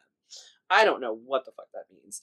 Um, yeah, I have no idea what that means. Um, they're planning to bolster profitability and expand the base of recurring profits by leveraging new and existing IP in different directions. And to do that, the company aims to explore the world of non fungible tokens, the latest crypto craze that you can read more about in their NFT guide um, on uh, GameSpot.com. So, Square Enix getting into NFTs. Do you guys have any thoughts on that before I move on away from this weirdness? I think it's gonna take a long time. I don't think this is gonna start happening tomorrow. Like you're worrying about what? Well, my game's got NFTs. I don't think that's a concern. Mhm. I mean, they said like we're looking into possibly using this new technology. That was it. I mean, they got to write articles Yeah. about something, so that's what they chose. But I don't really feel like it's gonna be anything anytime soon. I, not at a commercial level, anyways. no. Right it now, I seems just feel like ridiculous people- with how much money they're making too. I don't Yeah. know. Why do y'all need Yeah. to do this? like, Yeah. for what reason? Yeah. You're about to make so Seems much more unnecessary. money. You're gonna make so much more money too. Like what? What? Mhm. I mean, if y'all want, I guess. Gabe, do you care? Still don't understand the whole concept of it, so I I don't Yeah. have to comment on it. Understandable. okay, so anyway. Uh, moving right along, uh, NintendoEverything.com has an article titled "Nintendo Comments on Its Rising R&D Costs" by uh, Brian, and the article says when Nintendo held its financial call last week, one investor asked about the company's rising costs when it comes to research and development. The Big N is expecting these expenses to be a nearly $100 billion yen for this fiscal year. That's a lot of. That's a lot, Uh, yeah. and the quote says uh, from Furukawa, President Shintaro Furukawa says, Our software development costs, which is including outsourcing, are increasing as we work to maintain a continuous stream of new titles for Nintendo Switch as it enters the middle of its life cycle. Oh, that was really interesting. Uh, because Hmm. per title development costs are higher now than they were on past platforms, we anticipate the R&D expenses will continue to rise as we work to maintain a sizable lineup of titles. We are also conducting a variety of studies, which include investigating ways to enhance our digital business and future services that will help maintain long-term relationships with our consumers, as we touched on on the corporate management policy briefing last September. In addition, the development of next generation of hardware needs to begin years before launch, so R&D expenses for that are gradually rising. We're aiming to grow by continuing our integrated hardware, software, entertainment business, and that means conducting all sorts of research and development in various areas, including both hardware and software. Um, my question for you guys is does that give you hope for what nintendo's looking for in the future or is this more of just like a this is another business call this means nothing how do you feel about that I actually want to say it does give me a little bit of hope because for the longest time, Nintendo had, especially when it comes to their first parties, when you're talking about the Mario games, the Legend of Zelda games, rest in peace, F Zero, but that used to be part of the equation as well. Right. It used to be very, very, very internal with its development. Like they would not trust anyone with these like core Mario, Zelda, or what have you games. Now they're coming to realize finally that if they're going to keep up this steady stream of games on their system and their platform, they can't do it all by themselves. They have to start trusting other developers to give them a hand with it. We saw that a little bit with Breath of the Wild. Monolith Soft helped them with the development of that game because that was far bigger than anything that they had ever developed for for the Legend of Zelda series. So that's going to continue. And I, uh, you know, with Pokemon Snap, for example, or yeah, new Pokemon Snap, you know, Bandai Namco helped to help develop that one. With Smash Brothers, Sora Limited was the main ones that were like focused on it, but they also had help development help from Nintendo and Bandai Namco as well, and then all the other third party developers that are like you know licensed their stuff in. It's just it's a good sign because I think it can only like eh, at the at the core, Nintendo is still gonna do whatever kind of game they want. It just all it means is like more people to help them make those said games so they can keep up the steady uh steady releases of their games. Otherwise, it would like Nintendo has famously had trouble with like new hardware, and it has sometimes hurt them in the past. It definitely hurt them with the Wii U, for example. So they it really behooves them to like get this kind of assistance so they can keep making these games the way they want. So I'm I'm very I'm very happy about that. I'm very happy that they're finally seeing the light and realizing that you know it's okay to ask for help. You can still make the game you want to make with a little help from your friends. It's okay. my statement on this is so much less educated than yours Literally, I read it and I, like I'm all about semantics, so I'm all about the words that you use when you say Yeah. something. And I read mid life cycle, and I was like, "This should have been out for like three years." What are you talking about?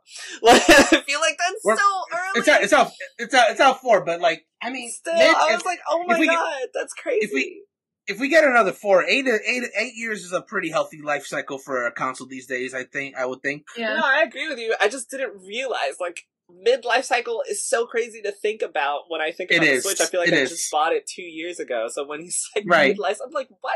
This isn't going anywhere for the longest time. Like I still feel like I have eight more years ahead of me. So I was like, oh my god. First of all, either I'm old or the Switch is old or something's wrong.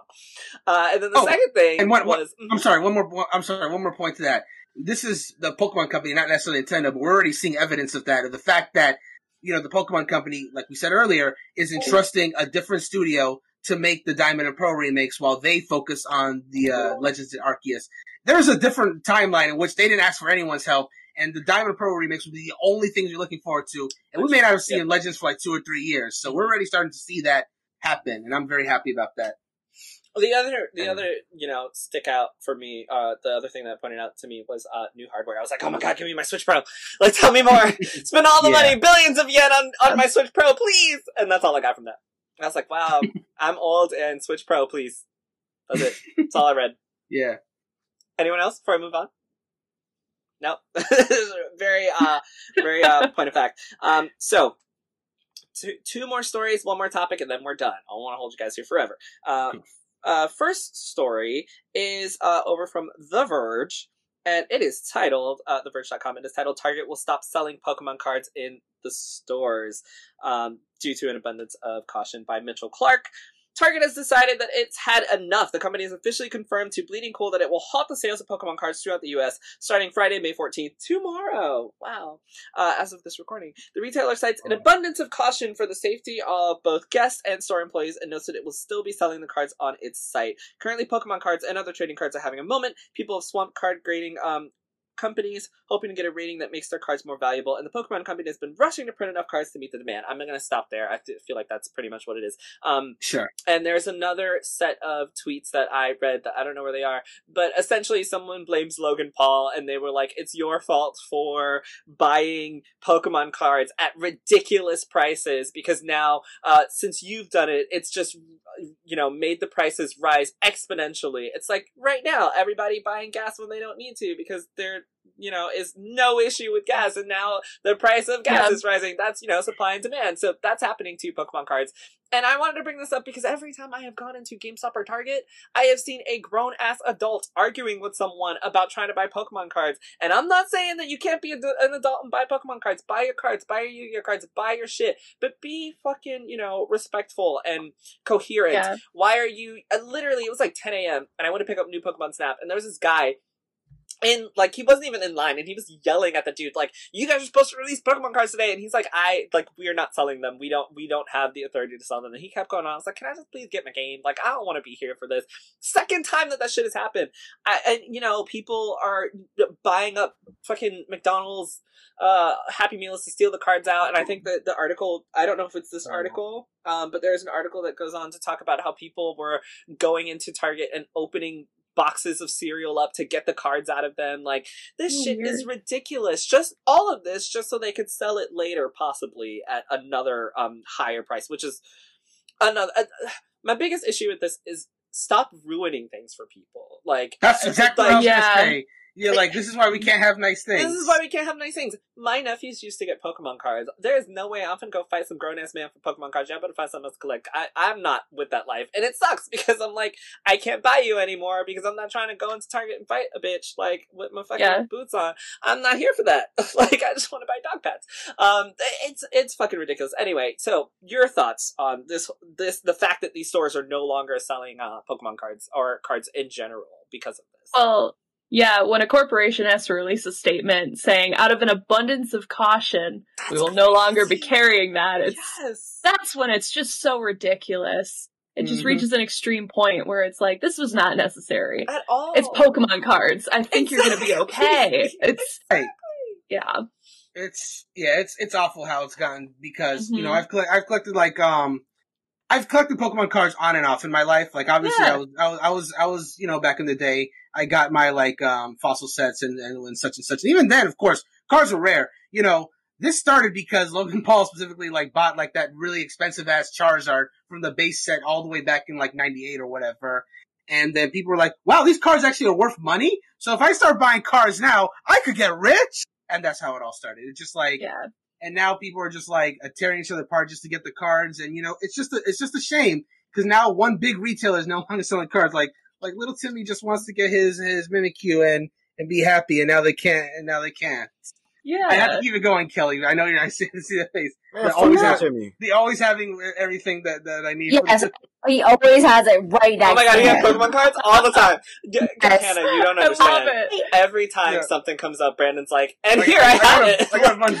Every podcast. It's amazing. I- He's a magician. I haven't, I, Yeah. context, I haven't bought cards in like over like maybe three years. These are just like all from like when I was getting back into it.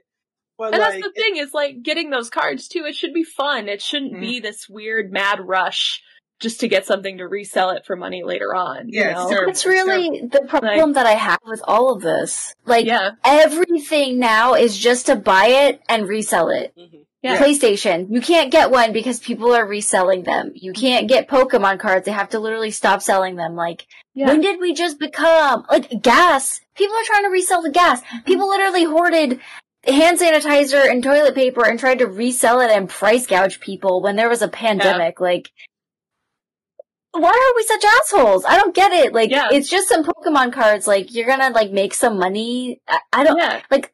I would totally love to make money, like just doing shit to resell to people. But why do you just want to rip off your fellow nerd? Like, exactly. Like just let trying to, like, enjoy what it. they love. Yeah. Yeah. it just turned mm-hmm. into like, oh, I can make money. Fuck all y'all. I don't Mhm. give a crap. I Yeah. I will punch Timmy to get my cards so I can sell Yeah. them full grown man on the internet Yeah. because uh, I, there's Mm-hmm. a there's a tweet underneath the, the this thread, and it's uh, someone that shows a Pikachu McDonald's promo 2019 Oh, the for a fucking dollar and McDonald's 25 cents and a dollar and Oh. four cents, and the price of Oh. that um uh as of the that date has gone up to eighty one dollars. That shit was a dollar. It was a dollar, and now it's eighty with the kids meal. People That's were literally buying freaking Happy Meals to get their Pikachu and throwing out the food. That's what really pissed me off. That people are out here wasting food just to get Yeah. their card, to get their card, and depriving little Timmy the chance to get their cute little Pikachu Yeah. card. Do you know that Christy had a hardest time? She because you know she she loves Pikachu. She just wanted a cute little McDonald's Pikachu. She don't care about the money. She just wanted a cute Pikachu card, and she has such a hard time getting it just because of these assholes. And I was like, Yeah. ah, literally uh, one dollar to eighty one dollars. Like fuck y'all. Uh, but I'm Yeah, Logan terrible. Paul spent hundred and fifty thousand dollars on a Pokemon card. But like, who even like? Do you know what you could have done with that? It's your money. Whatever. Do what you want. Um, card. I just- that's the that's the worst part about it. So many Pokemon cards, for for context, sell well because they're actually good, viable cards in like the actual TCG. But then there's some that are just rare because they're like scarce, like the promo cards you get from like the movies or whatever, or this shit with the McDonald's thing, or even uh no, I guess that's it. Like they're just just cards that are harder to get than normal just become rare, and then it's terrible. It's absolutely awful. By the way, that was after he spent two hundred thousand dollars on a box of Pokemon cards, Well, there you go, two hundred thousand dollars. and then he spent one hundred fifty thousand dollars on a single card. And you know that's how the value of things gets fucked up because someone who has too much money does shit like this.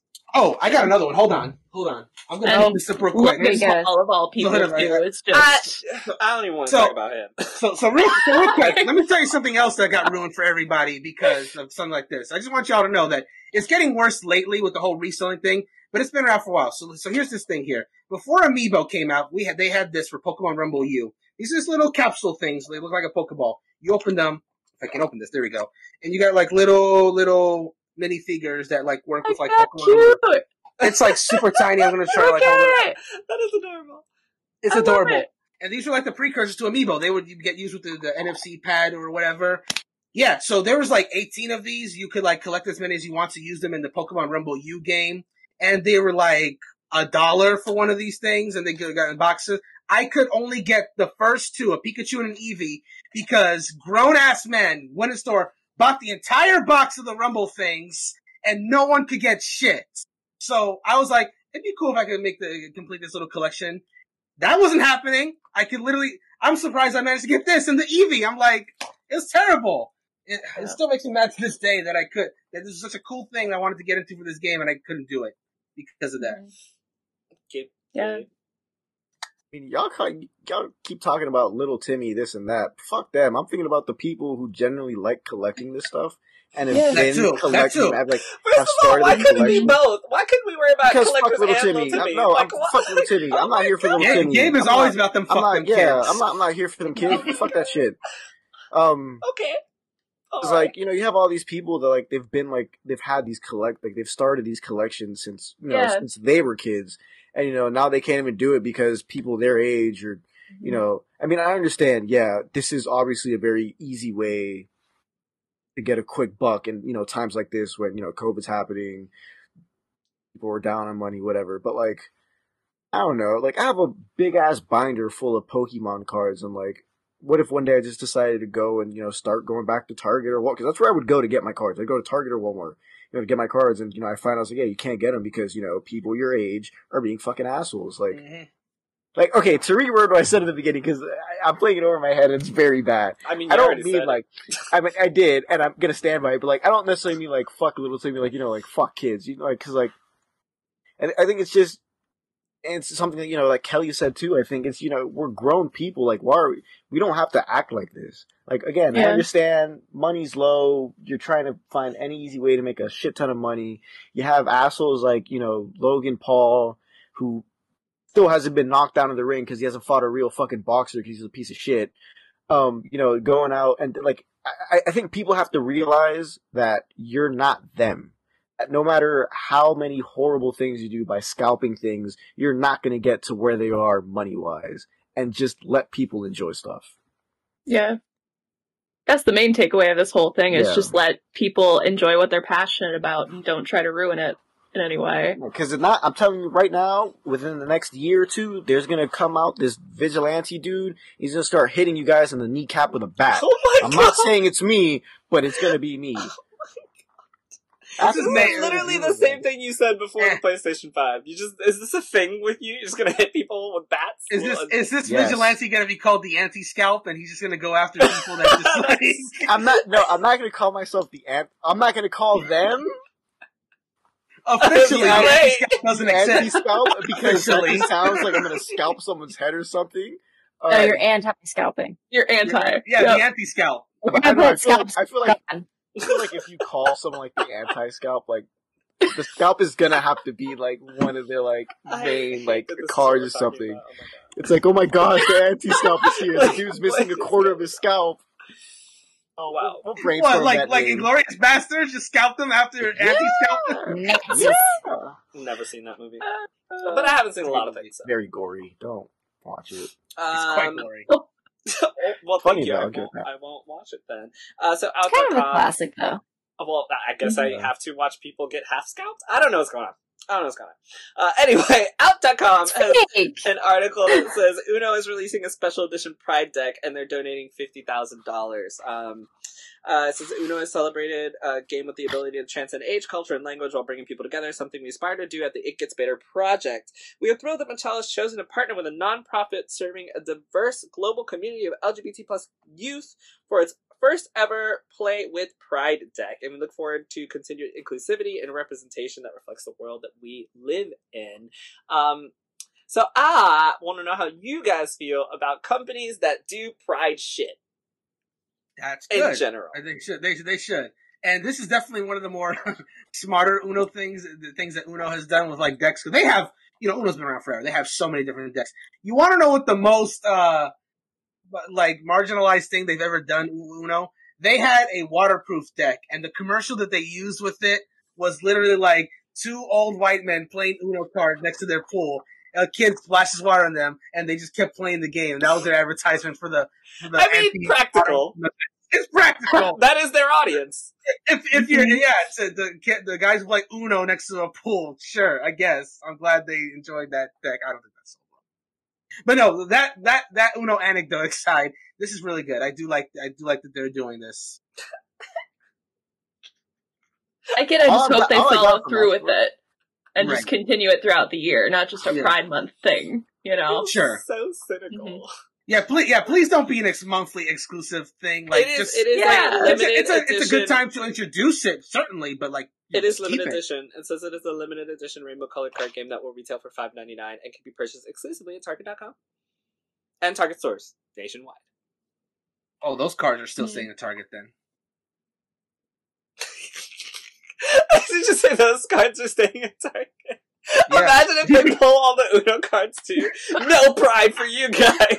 No nothing. No Pokemon. No pride. If we pride. go and start fighting over a pride deck, me and Jarrell are gonna be like, uh, no, it's mine. Like, I just realized I if the actually Uno cards are limited, people can scalp those. They'll be like, oh, shit, the Pokemon cards are gone. Why would you? Why would you put that into the universe? next week, I got a gold chain on. Be like, Uno cards. Who would have thought? Sell them to the gays Oh, and then man. make a ton of money back. Hey, There Gabe, you go. I'm, hey Gabe, I'm not saying anything specific, but you know it'd be really cool if that anti-scalp like started appearing soon. I'm, I'm, ju- I'm just saying. I don't know who would do You it. You want to be my first target? Is that what you're telling me? Why the fuck would I be your first target? I don't because you came up with the idea. You- This was your idea. Ain't no, I've never seen. to attack I've never me seen when I'm not the target anyone. anyway. I've never seen I'm- anyone talk about scalping Uno cards until today. So you're on my watch list, Also, Mister. You're on my Limited edition Uno cards, not just any Uno cards. At Target, do you see the correlation here? People go to get their Pokemon card Target. They didn't get the memo that they got taken out. They'll find these limited edition They're gonna be Pokemon like, I need something limited edition. Yeah. I can't. I, you you, know, what? I got it this morning medical, bro. to scalp some shit. I'm Oh gonna my do God, this instead. oh my god. Uh, anyway, I'm very cynical about these things. I actually don't like when companies do this. I think it's um really weird. Informative. Um, It's yes, a little performative. I, yeah. I, but you know, And that's- and that's what I'm saying. Fifty thousand dollars is no joke. Just donate the money. Yeah, Why just not donate the money. But I guess it's really I- cool to give people something. I, that's just me personally. I, I, I, I think we should support you know smaller businesses instead of like big. I, like uh, when Lady Gaga Gaga had Oreos, I was like, why they green? Like I don't know, like what is it? Like who's gonna? The tackiest thing I've ever They fucking always seen. sell, and, and people Yeah. are going Green. crazy. Pink and green. Saw people Ugh. scalping them though. Crazy. And I Oh was like, yeah, this is nasty. Like, why are we doing this? Why do y'all? First Yeah. of all, Game how of many of y'all are gonna Oreos. even play Uno anymore? Like, y'all just yeah, like. I mean, I guess you know. Okay, I. I still I love play Uno. What the hell? how Yeah. often? When's the last time y'all played Uno? Last Last time I had a family gathering, which was about maybe uh, two months ago. Wow, it must be so nice to have family gatherings. I don't know what that is. Be I your I don't don't friend. play it know. very often. This has got so depressive. I'm gonna move on. I was about to say me either, but I was like, Oh, no, okay. we need to get dark. It's You okay. know, like what are these family gatherings you speak of? And we play Uno together? I would love Oh, to. there I you go. Oh my gosh. I'll gift it to everybody on There Steam. is and we can online play on Uno. Steam. That- Wait, it's on Steam? Yeah, Yeah. buy Watch me, Okay. Pirate I take it all back. Buy me a Pride set. Yeah, seriously. I Yeah, take back everything I said. Buy me a pack. Okay.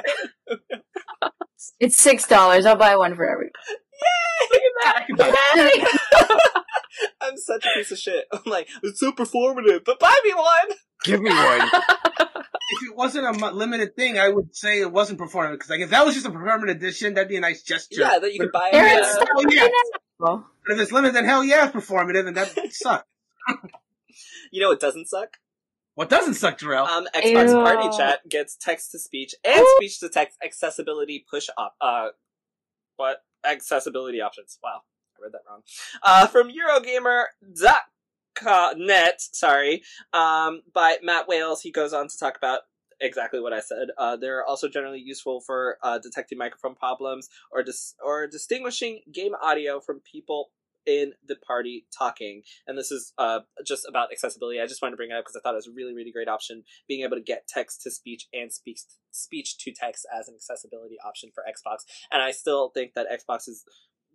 I believe like the leading platform for accessibility in gaming currently. Um, and I think a lot of companies can pay attention to that because that's a big deal. Like uh, speech to text when you or like text to speech uh, for someone who uh, for whatever reason might not be able to easily or at all, you know, um, get their point across in a party chat or be able to type out something. That's it's something so small like that we use all the time on our smart devices that has such a huge impact. So I definitely wanted to uh, shout out Xbox for that. Um, speaking of things that are not performative because that's not performative.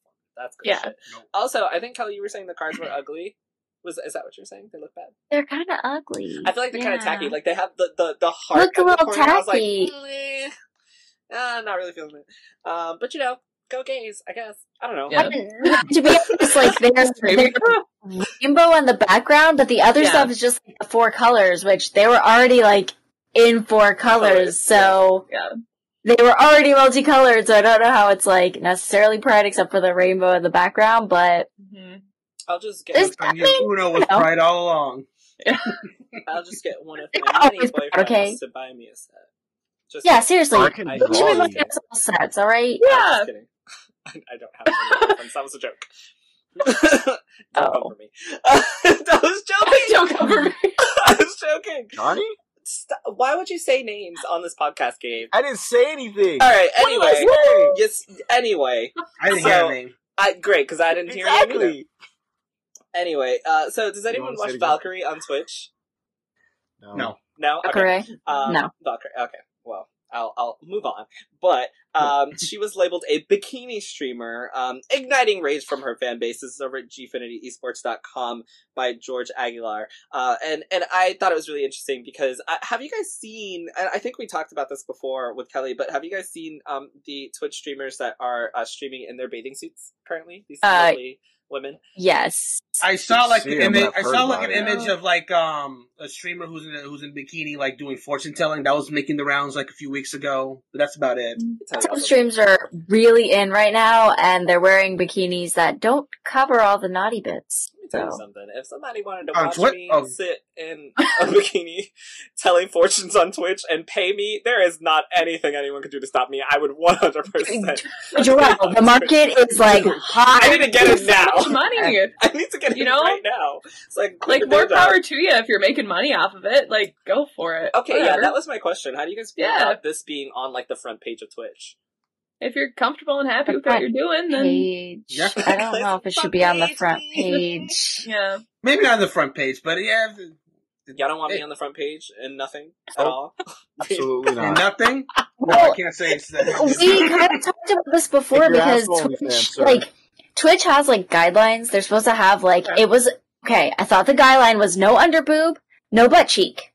That was what I thought. Like no, uh, none of the crescent of that. You know, uh, whatever. Anyways, no underboobs, no butt cheeks. The other Yeah. day there was literally pictures of people doing hot tub streams with both. Mm-hmm. Just bending over in front of a camera or having your underboob out. You know the whole thing with the bathing suits now. It's like it cuts Yeah. off. Like I don't want my under titty hanging out. It's not comfortable. Yeah. It's not for comfort. It's It's, true, for yeah. money. Um, Right. which I have no problem with people doing this, but I thought that there was rules. Like people that do body paint. like, Yeah, on oh, Yeah, I Twitch. remember that. They weren't allowed to do Yeah. it. They, yeah, they get like banned all the time and everything, and then like you're allowed to do this and nothing happens. Like I, I just wish that they were like had the same rules for everyone. Yeah. Um, See, I don't but- use Twitch often, so I didn't know it was all on the front page or doing anything Oh, like I don't. that. I but- think it was. So Oh. my knowledge of it being on the front page is from Bakash, who logged in, and it was on his front page. I don't know if it was on the actual front page of Twitch. I don't Well, this is think Bakash, it too. was. Yeah, Yeah, I think like, that says more also like- than also- that's what's funny because people were like, Yeah. they, people that were saying, "Oh, it was on the front page or whatever." Like other people were like, "That's what is curated for you because that's what you're would be my guess. watching." Like Yeah. back, like this is firing back at you, dude. Come on, you know. Like when. I open up yeah. Twitch, I get Mario speed runs, Dark Souls speed runs. I don't get Yeah, I just like horror games. anyway, okay, so, so, it's, so it's Taylor then.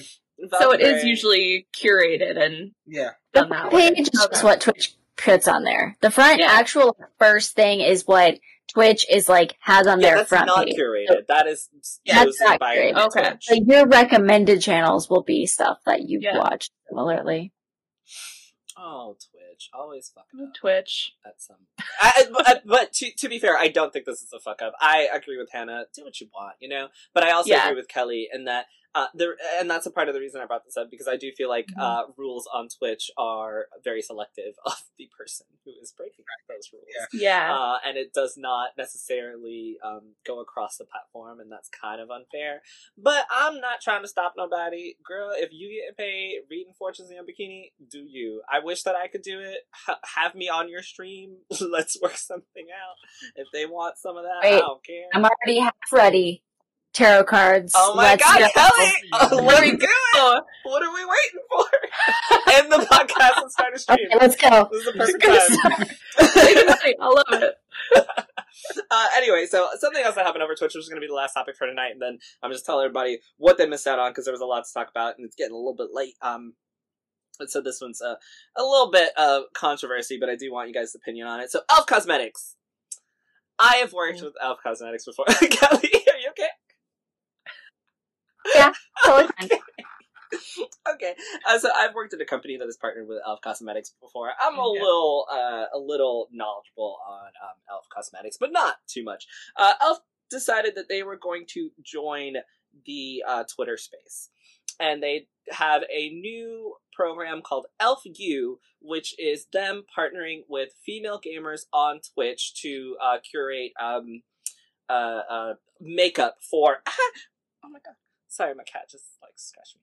Apologies. Uh, to curate makeup for uh, the female gamer demographic. All sounds like a really good idea. I'm gonna uh, essentially summarize a little bit of this and then read some tweets from it, and then you guys give me your opinions on this hot ass mess. Oops, you know how I feel about it. Um, so Twitch, uh, uh, Elf partnered with a few female gamers for Twitch, but the first thing that they did was they sent out a tweet that said, "Please," um, they asked for, yeah, it says, and I quote looking double threats who are your favorite beauty influencers who game that was the tweet. Um, and the tweet underneath it with the most interactions with 1043 likes 61 retweets and 58 comments was from a twitch streamer named confetti. Milady confetti uh, yes, that is her. Her Twitch name is Milady Confetti. Um, she is a dark skinned black woman who does cosplay and does makeup. Um, she, like I said, she had the most amount of um, interactions for this tweet with a thousand. The second place, I believe, was um, I don't know. Uh, Dejari is her Twitch or, or her Twitter name at um 163 likes. So that is a lot of uh, uh, uh, lot of a, a huge difference. Uh, 1063 to 163. That that is a, a lot of interaction that this tweet got from um, Elf Cosmetics. So what ended up happening was uh, they they uh, Elf did this whole thing about yeah we're gonna come out with this. They had a commercial and they were talking about uh, a little bit about diversity in their commercial for uh, the stream, and then they did this and this dark skinned black woman was getting the most traction for Elf on their Twitch. Um, uh, uh, or excuse me, their Twitter on their Twitter, and then they they started sending some PR press kits to certain um certain streamers and uh, none of those streamers were either men or trans or uh, black women. So people got a little concerned, and then Twitch decided that they were going to have their um, uh, Twitch Elf U presentation. And during this presentation, the three people that were a part of it that I saw personally watching the stream, they were all three white women um, that were a part of this uh, Elf stream and two of them were talking about how it's really hard for them to find makeup in uh, shades that work for them. And Kelly, your face. Uh, Oh when they were God. talking about makeup, it seemed as if they didn't really know anything about makeup when they were talking about the makeup, so it was a little weird. Um, and then the third person, her name is Faspi on Twitter. Um, Elf retweeted her and she said the Elf Cosmetics Twitch channel launch event is happening right now. Come join the fun, etc., etc. Uh, she was uh, there was some comments made during her version of uh, the the um, the Twitch presentation about how there was no uh, diversity or representation in this Elf Twitch uh, presentation, and what she did during this conversation was she went onto her computer and she pulled up the Twitter account of a person who said that there was no diversity at the event. And she said, This is stupid. And she said that there was diversity at the event because the DJs were of other diversities at the event. And she also said that it is, um, what, how can you say that there's no diversity because there are no black women included? Those are not direct quotes, but that's what she said. So, What after this came out. I was like, I, as I as I watched this, I was like, I don't think she knows what diversity means I don't think she does. because, either. like, to say that there's no diversity because there's no black women, like, what do you think the word diversity means? Like, I I was very confused. And then for Mhm. her to also say that the DJs were of other diversities, first of all, that's not how that word works. Um, but Yeah. secondly, uh, the DJs were not a part of this event. The DJs were not sent PR uh, press kits of Elf Cosmetics. They were not sent to represent Elf on Twitch. They were not a part of this. So to try to include the DJs of other diversities is just bullshit. Um, so she went on to say, uh, after she got called out for putting people on blast for this. She went on to say, and I quote, I don't want to be scared to learn and grow, but you're villainizing the wrong person. Please stop the blind hate and get to know me under normal circumstances. What you aren't seeing in clips are the times I reinforced the validity of the feelings being shared and showed compassion. I'm sorry for anyone who has been affected. I strive to be one who is open to discussion, inclusive, and welcoming. One thing I've learned from this as a new influencer is that I should feel confident to have more impact on discussions on things and I'm being invited to and I want to do better. That was her I guess apology. I didn't I didn't see a, an actual apology. Whatever. That was her apology. Uh, and then Elf went and untweeted their retweet of her participating in the event.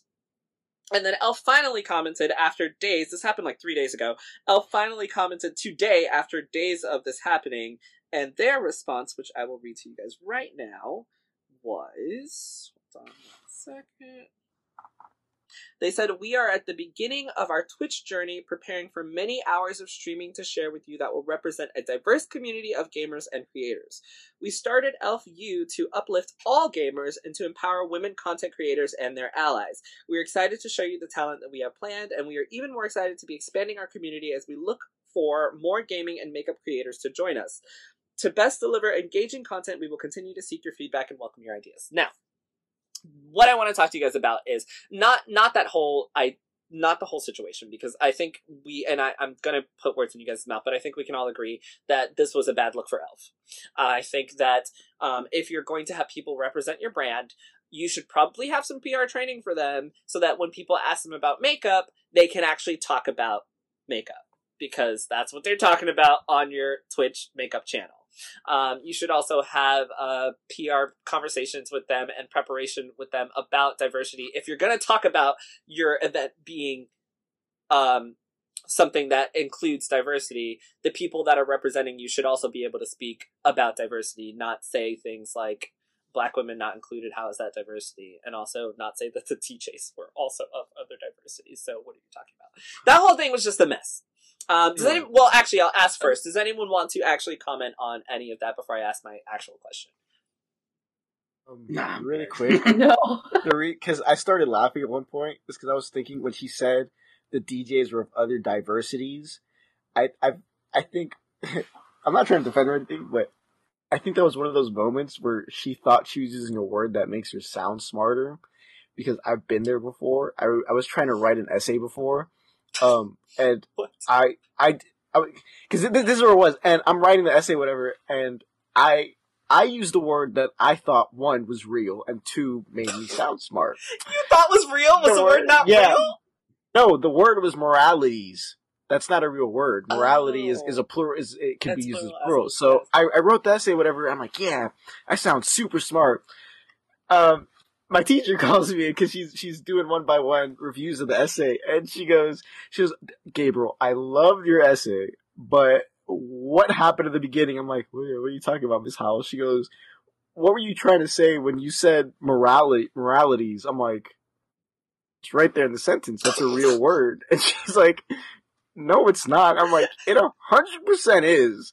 And and then we both pulled out our phones and looked it up, and I was like, well, goddamn, I'm dumb. Um, so that's why that's why I was laughing because I'm like, I, I keep playing back the DJs are of different diversities. Like I feel like she genuinely thought she was She hitting a point there. yeah, I- feel like she was hitting a point there. So that- I just want to clear up because it kind of looked bad. I was laughing like all this serious stuff is happening. I'm over here cracking up because I'm thinking of that. But I think that just goes back to my other point, which is you should probably have some type of PR training for people that are going to be a part Yeah. of your event. Like, especially if you're going to claim that your event is diverse. The last thing you need to do is put somebody up there who says something like that. But also, to that point, if you are trying to be smart and trying to defend Elf, uh, if someone is complaining about it, you should probably stop and take a second and think about why they're having these complaints before you try to defend it and call it stupid. And also, what you shouldn't do as a streamer in general on a big platform is if calling people out and then showing um your followers the tweet or the Twitter account of the person that you're calling out can be really dangerous. Like if if I had you know thousands of followers and I'm like, wow, look at this dumbass guys, like they're such a piece of shit. Um, I don't know how many of my followers might go to that person and be like, hey, Jarrell said you're a piece of shit. Like, like I think you're shit too, and like just go in their DMs and call them shit, right? Like, you have to be responsible for what you're doing, and not only is this happening, but she's representing Elf Cosmetics as a company at that point. So, what Mhm. does that mean for Elf Cosmetics? Like, what does that mean for me as a consumer for Elf Cosmetics, right? Also, uh, you talk about diversity, you know, men use makeup. No dudes were sent PR kits. No dudes were invited. Uh, you know, you've got people uh, in drag, you have trans people, and yet um, the people who were sent the PR kits are, once again, no offense, I love you guys, but they are white women once again. You know, the same demographic. And we talked about last week. We talked about uh, white women being a safe demographic, uh, and that's Yeah. why when people want diversity, they go for uh, white women. Um, so I think Elf, whatever. So my actual question for you guys is: Do you think that there is anything that Elf can do to recover from this? One and two, uh, do you think companies will ever learn? Because this is not the first company to do this. No, companies will never learn. No, I was gonna say the same thing. learn. Yeah. So, so, some mm-hmm. companies will look at these PR disasters and maybe not make the PR disasters, but if we're talking about companies plural in general, no. This is mm-hmm. not this this this kind of bad PR is is never going to go away completely. And you know, the only good things about these disasters is that other companies can look at these disasters and say, "Let's not do that." But they had, And then- so, but that's what I'm saying. Like we've seen this happen on Twitch multiple times. Oh, so why sure. is it that it happened again? oh, sure. Like you had Because so they didn't learn. research. I ain't saying that just because the information's out there, people are gonna read it. If you get my meaning with that, like people, like people will make like like you know what they say: those who don't learn history are doomed to repeat it. Yeah, if you don't look at what's the, going on and just forge on ahead on your path, and of course you're gonna make the same mistakes. It's just it's just the natural part of it. Uh, but you would hope that you know the smart ones like would look at like you know famous disasters and learn from it. Um, to the question of whether they can recover from it, man, that's an uphill battle if I ever did see one. I don't think it's impossible, but man, oh man, this was just this was. Whew, whew. I don't Okay. think that they can recover because I follow a lot of these people on Twitter that were speaking out and speaking, um, like on Milady Confetti's behalf because they engaged with her tweet. They were saying like her tweet had the most engagement and a lot of them are now saying, well, if anybody partners with Elf, like they're on, they're on the shit list, you know? they're Mm. blacklisted. Um, so like now no one's gonna partner with them. So what they did was effectively shut the door on a lot of partnerships and anybody that kind of like wants to do it is gonna be seen as like a traitor now because of what Elf did. So they really just kind of fucked themselves way more by not including a diverse cast just because like I don't know, like using the safe option just really fucked them up. But they did it as a risk, like mitigation. Like they thought it would be less risky, but in reality now it's just turned so many people off. It was way more of a risky move. Um, but who, who does three people? I Like- was like, this is so strange, but because Like- I saw one one with like um the like the two girls that were a part of it, and then hers was separate, and I was like, oh, like how does this work? I don't. I think the whole thing was just planned. Really, I, I honestly think that Elf was just like, we want to get gamer girls to buy shit, and they didn't do any type of research. They just contacted like the the highest rated white girls they The- could find the and thing- sent them I- yeah. and put them on camera. I guess they couldn't even get like anybody that anyone knows. Like I don't even know any of didn't know these any of them people. either. I didn't even know any of them. And I'm like on Twitch all the time. Like I know Yeah. some of the more popular people. And like there's like like you said, there's a ton of drag on Twitch as well. Like a lot of people do that. Actually dude, fucking uh Phi Phi O'Hara is on Twitch. There you go. Um she doesn't really There do the drag looks anymore. She does like cosplay and stuff, but like I mean, co- I don't, know, I don't remember his name, but he's yeah, but he's like Yeah. on Twitch. Like he's like a streamer now. He was like literally on RuPaul's Drag Race. Like come the fuck on. And on All Stars. Am I okay? Anyway, sorry. I don't want to tangent there. Um, I mean, you could just tell they put no effort Yeah. into actually putting mean, this whole thing together. It was very surface level. hmm And I, like I said, I didn't even know the people, and that's that's fine, I guess. I just I didn't even know about. Honestly, I didn't even know about the elf thing until the backlash. I only saw the backlash, and then I was like, oh shit, something must have happened with elf. And then I follow a lot of people who follow all these other streamers and whatever, and they're all now see what they, what elf did was really they shut the door on themselves and opened Yeah. it for everyone else. Like Fenty Beauty, every creator now wants to work with them. They're like, you know what, fuck elf. Fenty, if you want a partner, I'm here. ColourPop, if you want a partner, I'm here. All these people, they're like literally like, like blacklisting Elf from gaming totally now. And like mm-hmm. every other brand is like, if you're ready to get into gaming, I'm here to be like your person that I'm gonna do it for. Like, it's insane how bad it blew up in their face. Really. And Yeah. I, I And they did it to themselves. Yeah. I Yeah. I can't say that they don't deserve it at this point because you know, just like Hannah Mhm. said, this was the least planned out, the most Yeah. like ghetto ass presentation. I'm sorry, like I, I was like, what is this? Like y'all just threw this shit together last minute, threw Yeah. some some makeup and some white girls and threw them on camera. Um, and, and then like when you make comments like. And I, and I don't think that they make them on purpose, but I really feel like it comes off as kind of, you know, in your own bubble and very ignorant when you say things like, uh, and you are a white woman saying, I can't find my shade. Like, bitch, like Fifty Shades are yours. Like, uh, you go into a fucking like thing, and, and everything that you see is probably some type of shade that you can you know you can um work with. And once Oh. again, no offense to you guys, but like, and I understand that it's hard to. Fi- I'm not saying that it's not hard to find a shade of makeup that works for you. That's not what I'm saying. Yeah.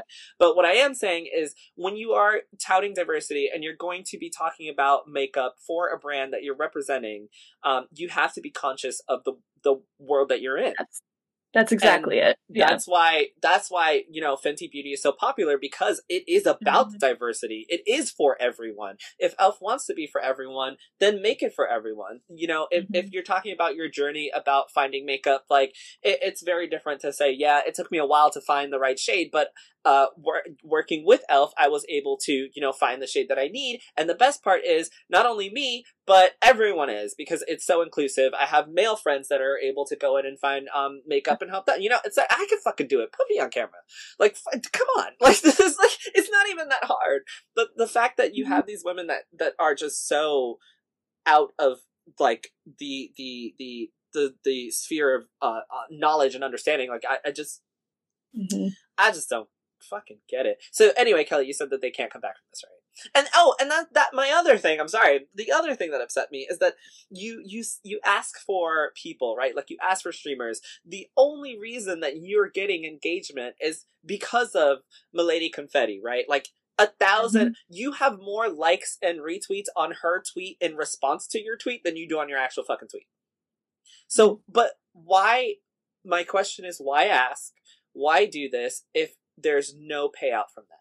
Like, what was the point of asking for what people want to see if you were not going to connect what people want to see with what you're showing? Like, what's the purpose of that? But anyway, sorry, Kelly. Yes, you you, you think there's no coming back. I think like I I don't think that they couldn't come back from a PR nightmare. You know, I, I don't think that. I think it's like who they've got turned against. Like I don't necessarily like I don't know. Like I feel like you could probably come back from this as like just like a PR like uh uh boo boo. But like now they've just made it to where people are so mad that they just want to would rather just work with anyone else. And I think that they were like one of the first to kind of do this, which there was Gamer Glam. Um, I haven't tried their products, but like they were like one of the first like major gaming companies or major makeup companies to like kind of want to like get in on this craze. And they were like the first and they just like when they fucked it up is like so bad. Like they're like, we're gonna get into gaming. We're like the first one saying this, and then like, oh, we fucked up. But now everyone is seeing this and being like, oh shit, we could just totally get into gaming right now. It's a good like they like I don't know, they like just monumentally fucked themselves. Like it really is crazy. It was just like a perfect storm of Mhm. things, and now I don't feel like there's a recovery. I feel like there might have been, you know, in the beginning, but apologize. Yeah. like they they didn't apologize. They said we're new and we're looking for more people and we're working on it. They didn't apologize for what she said and you have to take responsibility for the people that you put on camera in front of you representing Yes, the brand. Yeah. and all they did was Mhm. undo the retweet of her being a part of it. Like the retweet is still there on her page. Like you can still go to her page and see that it's there. So like you guys didn't apologize. She did some half-ass apology like and like no, no one's probably talked to her since this. Like she nothing is gonna happen to her. And th- if you read some of the comments they're just like the most like racist ridiculous nonsense because anytime that someone does something wrong people are just gonna be like no no you're you're totally fine. You're not the problem. It's everyone else. And so people are telling her that and it, you know and i don't i don't wish for anyone to go be negative to her. Like i don't think anyone should Yeah. go and you know throw vitriol her way. But i also think that you should I don't know. I, I guess if I'm representing a brand, I'm gonna step back and you know think and learn and listen before I'm like, no, this is so stupid. Everybody's stupid. There's black lady. Oh wait, there's not. But the DJs. Like, I feel like Yeah. what happens whenever you're a part of something like this, like I've never been given an opportunity like this, but let's say I was in this person's shoes. I get this opportunity. I'm very excited. Um, and then people come at me and they're just being negative and stuff. I might lash out with hate. Obviously, you shouldn't ever be saying racist stuff, but I feel like the people that got involved with this, they were like excited to be part of this. And then people were like mad at them about Elf not having a diverse cast of people. Obviously, the way they reacted was crazy. Um, but like, they weren't in charge of the casting. They were just part of it. They just got an opportunity to be part of something. They said yes and they did it. Like, Elf is really to blame, so I hate that this person was blamed. Obviously, we see, you know, that she kind of like spun out of control. She had no idea how to handle the situation, but like, the mm. company is the blame here. Like, they picked the people that they picked, and you got to be part of it, so you want to be excited, but then now, like, it's just totally blown up in your face. Now you have a totally negative image, not just for Elf, like, fuck them.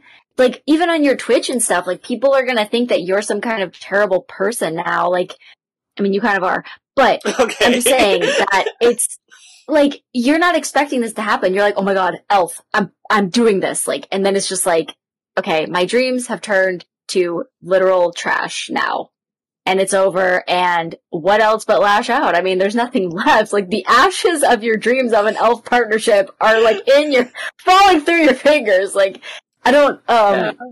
I don't know. I don't know how I would react in this situation. I'd probably be like really pissed off, but I don't think that you would just be like, I don't say that I would say there were other diversities because that makes no sense at all. It doesn't. Yeah. I think But, I think the yeah. biggest problem with what she did was to call the to say that that's stupid. Like if someone's saying there's Yeah. no diversity, the first Mhm. thing out of your mouth should not be that stupid. The, what do you Yeah. mean? Are you saying that because there's no black women? That doesn't make any sense. Like what?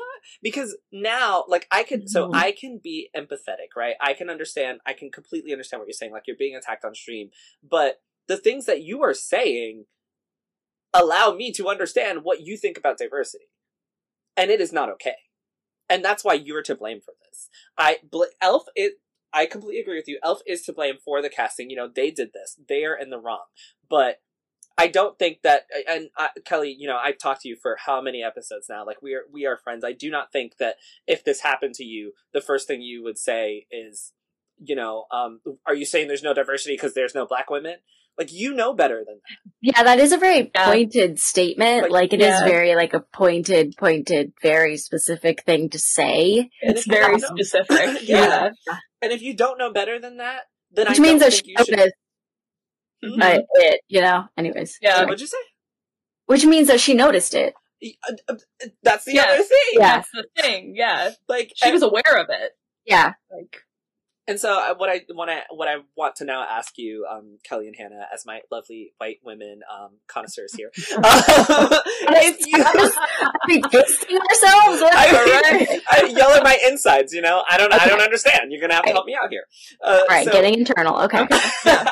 Got it. if you are invited to, let's say, let's say this didn't happen, right? And you're invited to Elf Cosmetics as streamers, uh, video game Elf U, you're part of this, you're super excited, you get sent PR kits.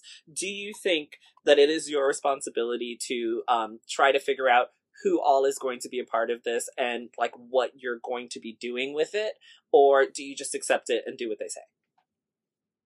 You should vocalize it and at least bring it up.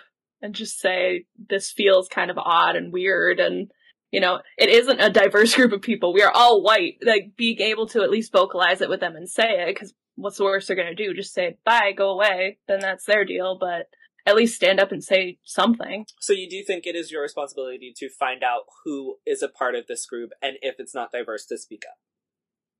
Yeah, I think so. What about you, Kelly? But I do think Elf plays a large part in that as well. Mhm. You know, but certainly bringing attention to the situation is a key part. I just feel like it was some unknown brand. I would be like, all right, who all gonna be there? You know? But Yeah. it was Elf. Like, I, having three people for one is like such a small number of people to select. Yeah, And mm-hmm. then like I would I th- I feel like I might even like assume like okay, there's going to be like 20 people involved in this.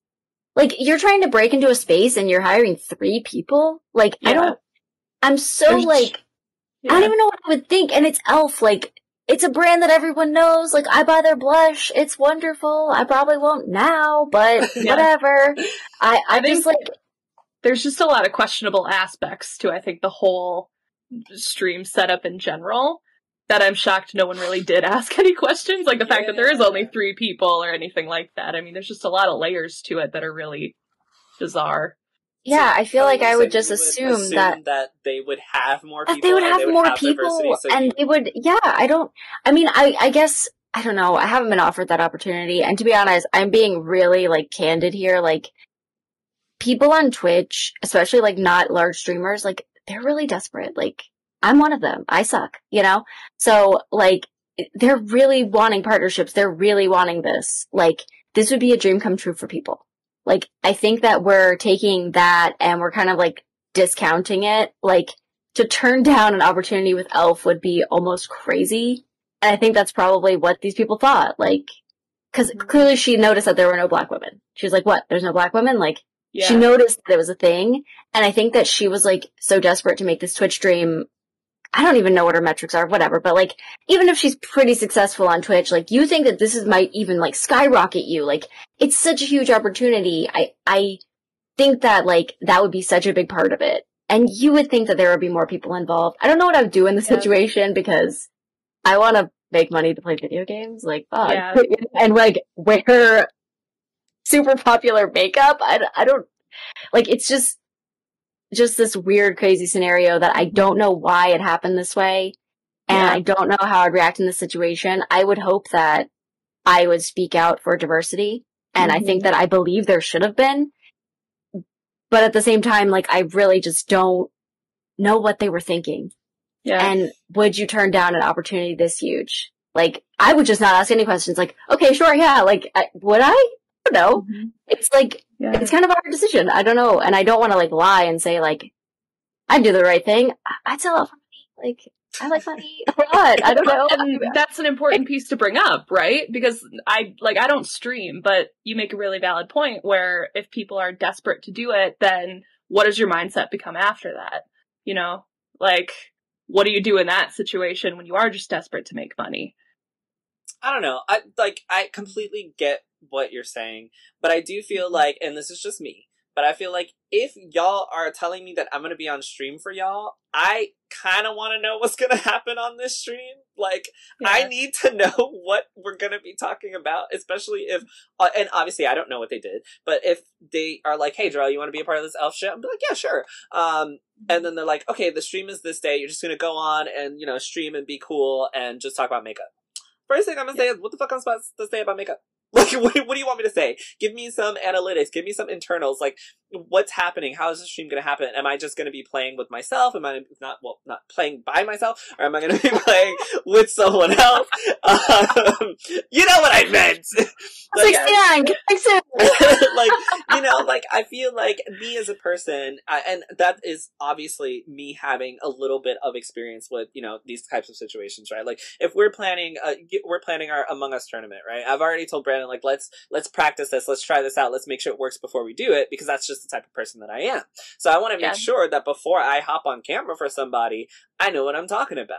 If i'm going to you know get and, and obviously once again this is me but i've had uh, you know opportunities to work with people before that i've been connected with that i have turned down because for me it's like yeah that could be a lot of money that could be a lot of good things for me but I don't like that person. Like, I don't like how that person is. I know that that person has done this. I know that that person has done that. Thank you for the opportunity, but it's not for me. But also, I have the hindsight to know that already. So I can completely understand going into the situation with Elf and being like, well, I just assume it's Elf. Like, of course they're gonna have a nice setup. Of course they're gonna have diversity. Of course they're gonna have a set that I'm gonna just be a part of. Like, I shouldn't have to ask all these questions. Um, but for me personally, I probably would anyway, just because I want to be prepared to know what the fuck's going on. Um, That's so the kind of person I am too. I very much like all the details ahead Yeah. of time of kind of knowing what's going on, what's happening, who else will be there, that kind of a thing. I like to know. I like to know the little specifics. yeah, because you can't just tell me on stream and be like, what, am- what I supposed to do? Yeah. like, do I put makeup on during the stream? Like, Well, that's the thing though. Yeah. If you're like a streamer and they're telling you like they've maybe checked out their content, they're like, just do your thing. Like maybe they were just supposed to do like what they always do. Like, but I, I just don't know these people, so I don't know if they Yeah. like do they do get ready with me streams. That's a thing. Like where people put on their makeup before the stream. Well, I know the first stream had like a mod. I guess she was from Elf, and they were talking about makeup. So it was like three women sitting there, the Elf mod and the two white women, talking about makeup, and that's how they got into the conversation of like, oh, I can't find like. any-" So like, there had to, I'm assuming, be some conversations behind the scenes. Like, this is the moderated. This is what we're going to talk about. And still, then it's I'm I'm not giving you know Elf an out. I do still think that this is Elf's fault because then, like I mentioned, you have some type of PR training with these people if you're gonna have them represent your band, brand. Like we should probably tell them this the analytics and specifics of the makeup. Like, do you use Elf products? If not, hey, these are good brands that might work for you. Here's a press kit of you know try these out before the stream, uh, etc. So it just seems like yeah, Elf is to blame, and it was all just kind of really messy and ghetto for the nonsense that happened. I mean, it all goes back to the fact that it was just so poorly planned. hmm And you and can it tell. just Like, yeah it's very to be behind thinly the to layered too it doesn't feel really genuine i guess in what it wanted to accomplish so it was just very a very surface level thing But also, I completely understand Kelly. Like, if there was some like black people company that was like, "Bro, we want to work with you," I'd be like, "All right, let's go." Will I do research? Who knows? I don't know, guys. Uh, they're just up there just- being like, yeah. "Fuck white people," and be like, "Ooh, Yeah. what, what are we doing?" Hold on, guys. What's going on? How big is the check? Oh, uh, might, might have to say fuck white people. Who knows? I don't know. I don't know what's going on. Yeah. I'm just kidding. I'm just kidding. Yeah, no, if I knew there was not going to be any diversity and stuff, I probably wouldn't choose to go down that path. Maybe I would say something, maybe I wouldn't partner with them. It's Yeah. just like, I feel like people really want these opportunities and you've been given kind of like a really big opportunity to work with Elf and it, I don't know, I, it really it's sucks. complex Yeah, it's it's Yeah. a little. There's a lot of layers. I guess just because I do stream on Twitch and I do like makeup and I am a gamer girl and stuff. I mean, I guess not only girls wear makeup, so it doesn't really matter. But like, Mm-hmm. I fit into that little like niche of people that they were trying to market for, to yeah. so well. Well, they are That I'm taking applications. There's a contest right now. taking I can't. For I'll be yeah. Now I'll be blacklisted. I hey, also press no one watches press. streams anyways. I don't know. You know, no one watches press. me. You They just hate watch me. That'd be fine. and they might pay you. realistically, uh, part of my follower base could be now. I don't know them. like, no who idea. knows? I have no idea. Like, they just watch me play Resident Evil or other bullshit. Like, they don't say a lot, so I don't know.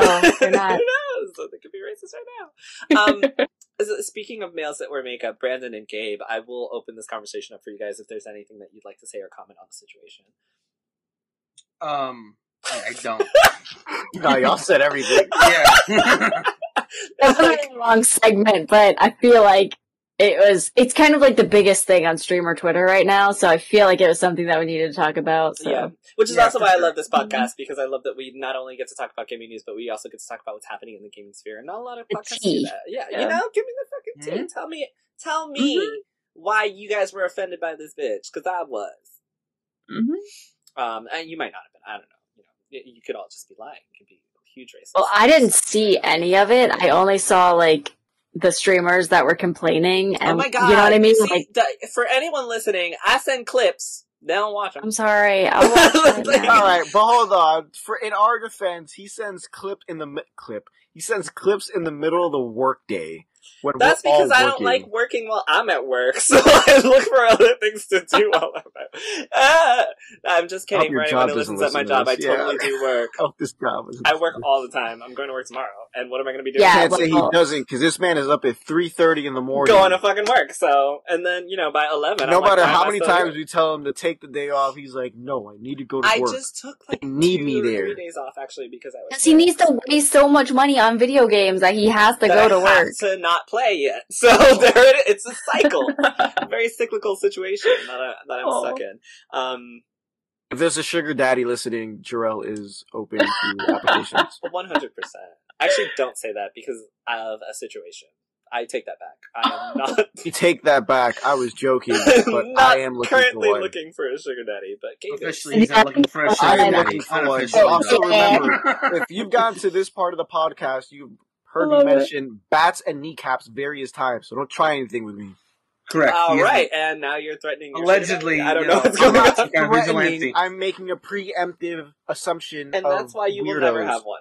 You see And you That's know what? That's okay because I work for my own money. why when you can just get some dude to pay for you. I'm not good enough to be a sugar. You know what you should I do? You should partner with Elf and be their male streamer. You would can play make so much money. aside, aside from the fact, aside from the fact, after what just happened with Elf, that in their case, that would be one of the biggest losses because I can't figure out technology for my life. I've been trying to stream since like 2000 and I'll whenever help you. streaming was. No, trust me, Kelly. Everyone's tried helping me. So, I'm just Hannah, a lost cause. Just as a as a I'll little just take insight, control of your computer and just do as it. an insight to this So conversation. I don't want you to look at my Gabe literally asked for help one day, and he was like, "How do I use a uh, a uh, what is it called? The fucking light." Oh my god! The ring light. Yeah, he was The like, ring "How do I use a ring light?"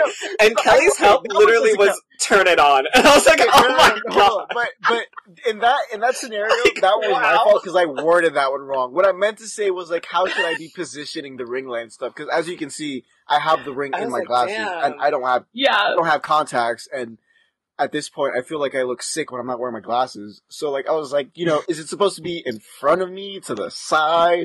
But instead, I was like, yo, how do you use a ring light? And it's like, bro, you just turn the fucking. I power texted Kelly on. and she was like, "Turn it on," and I was like, "I don't know We've all whether been there. It's feel okay. bad for Gabe or laugh at Kelly." You didn't feel bad for Like, shit. Yeah, don't, I- 'cause don't, I was don't like, try and mm. no. But also you that hundred percent were laughing. You, you That was so funny.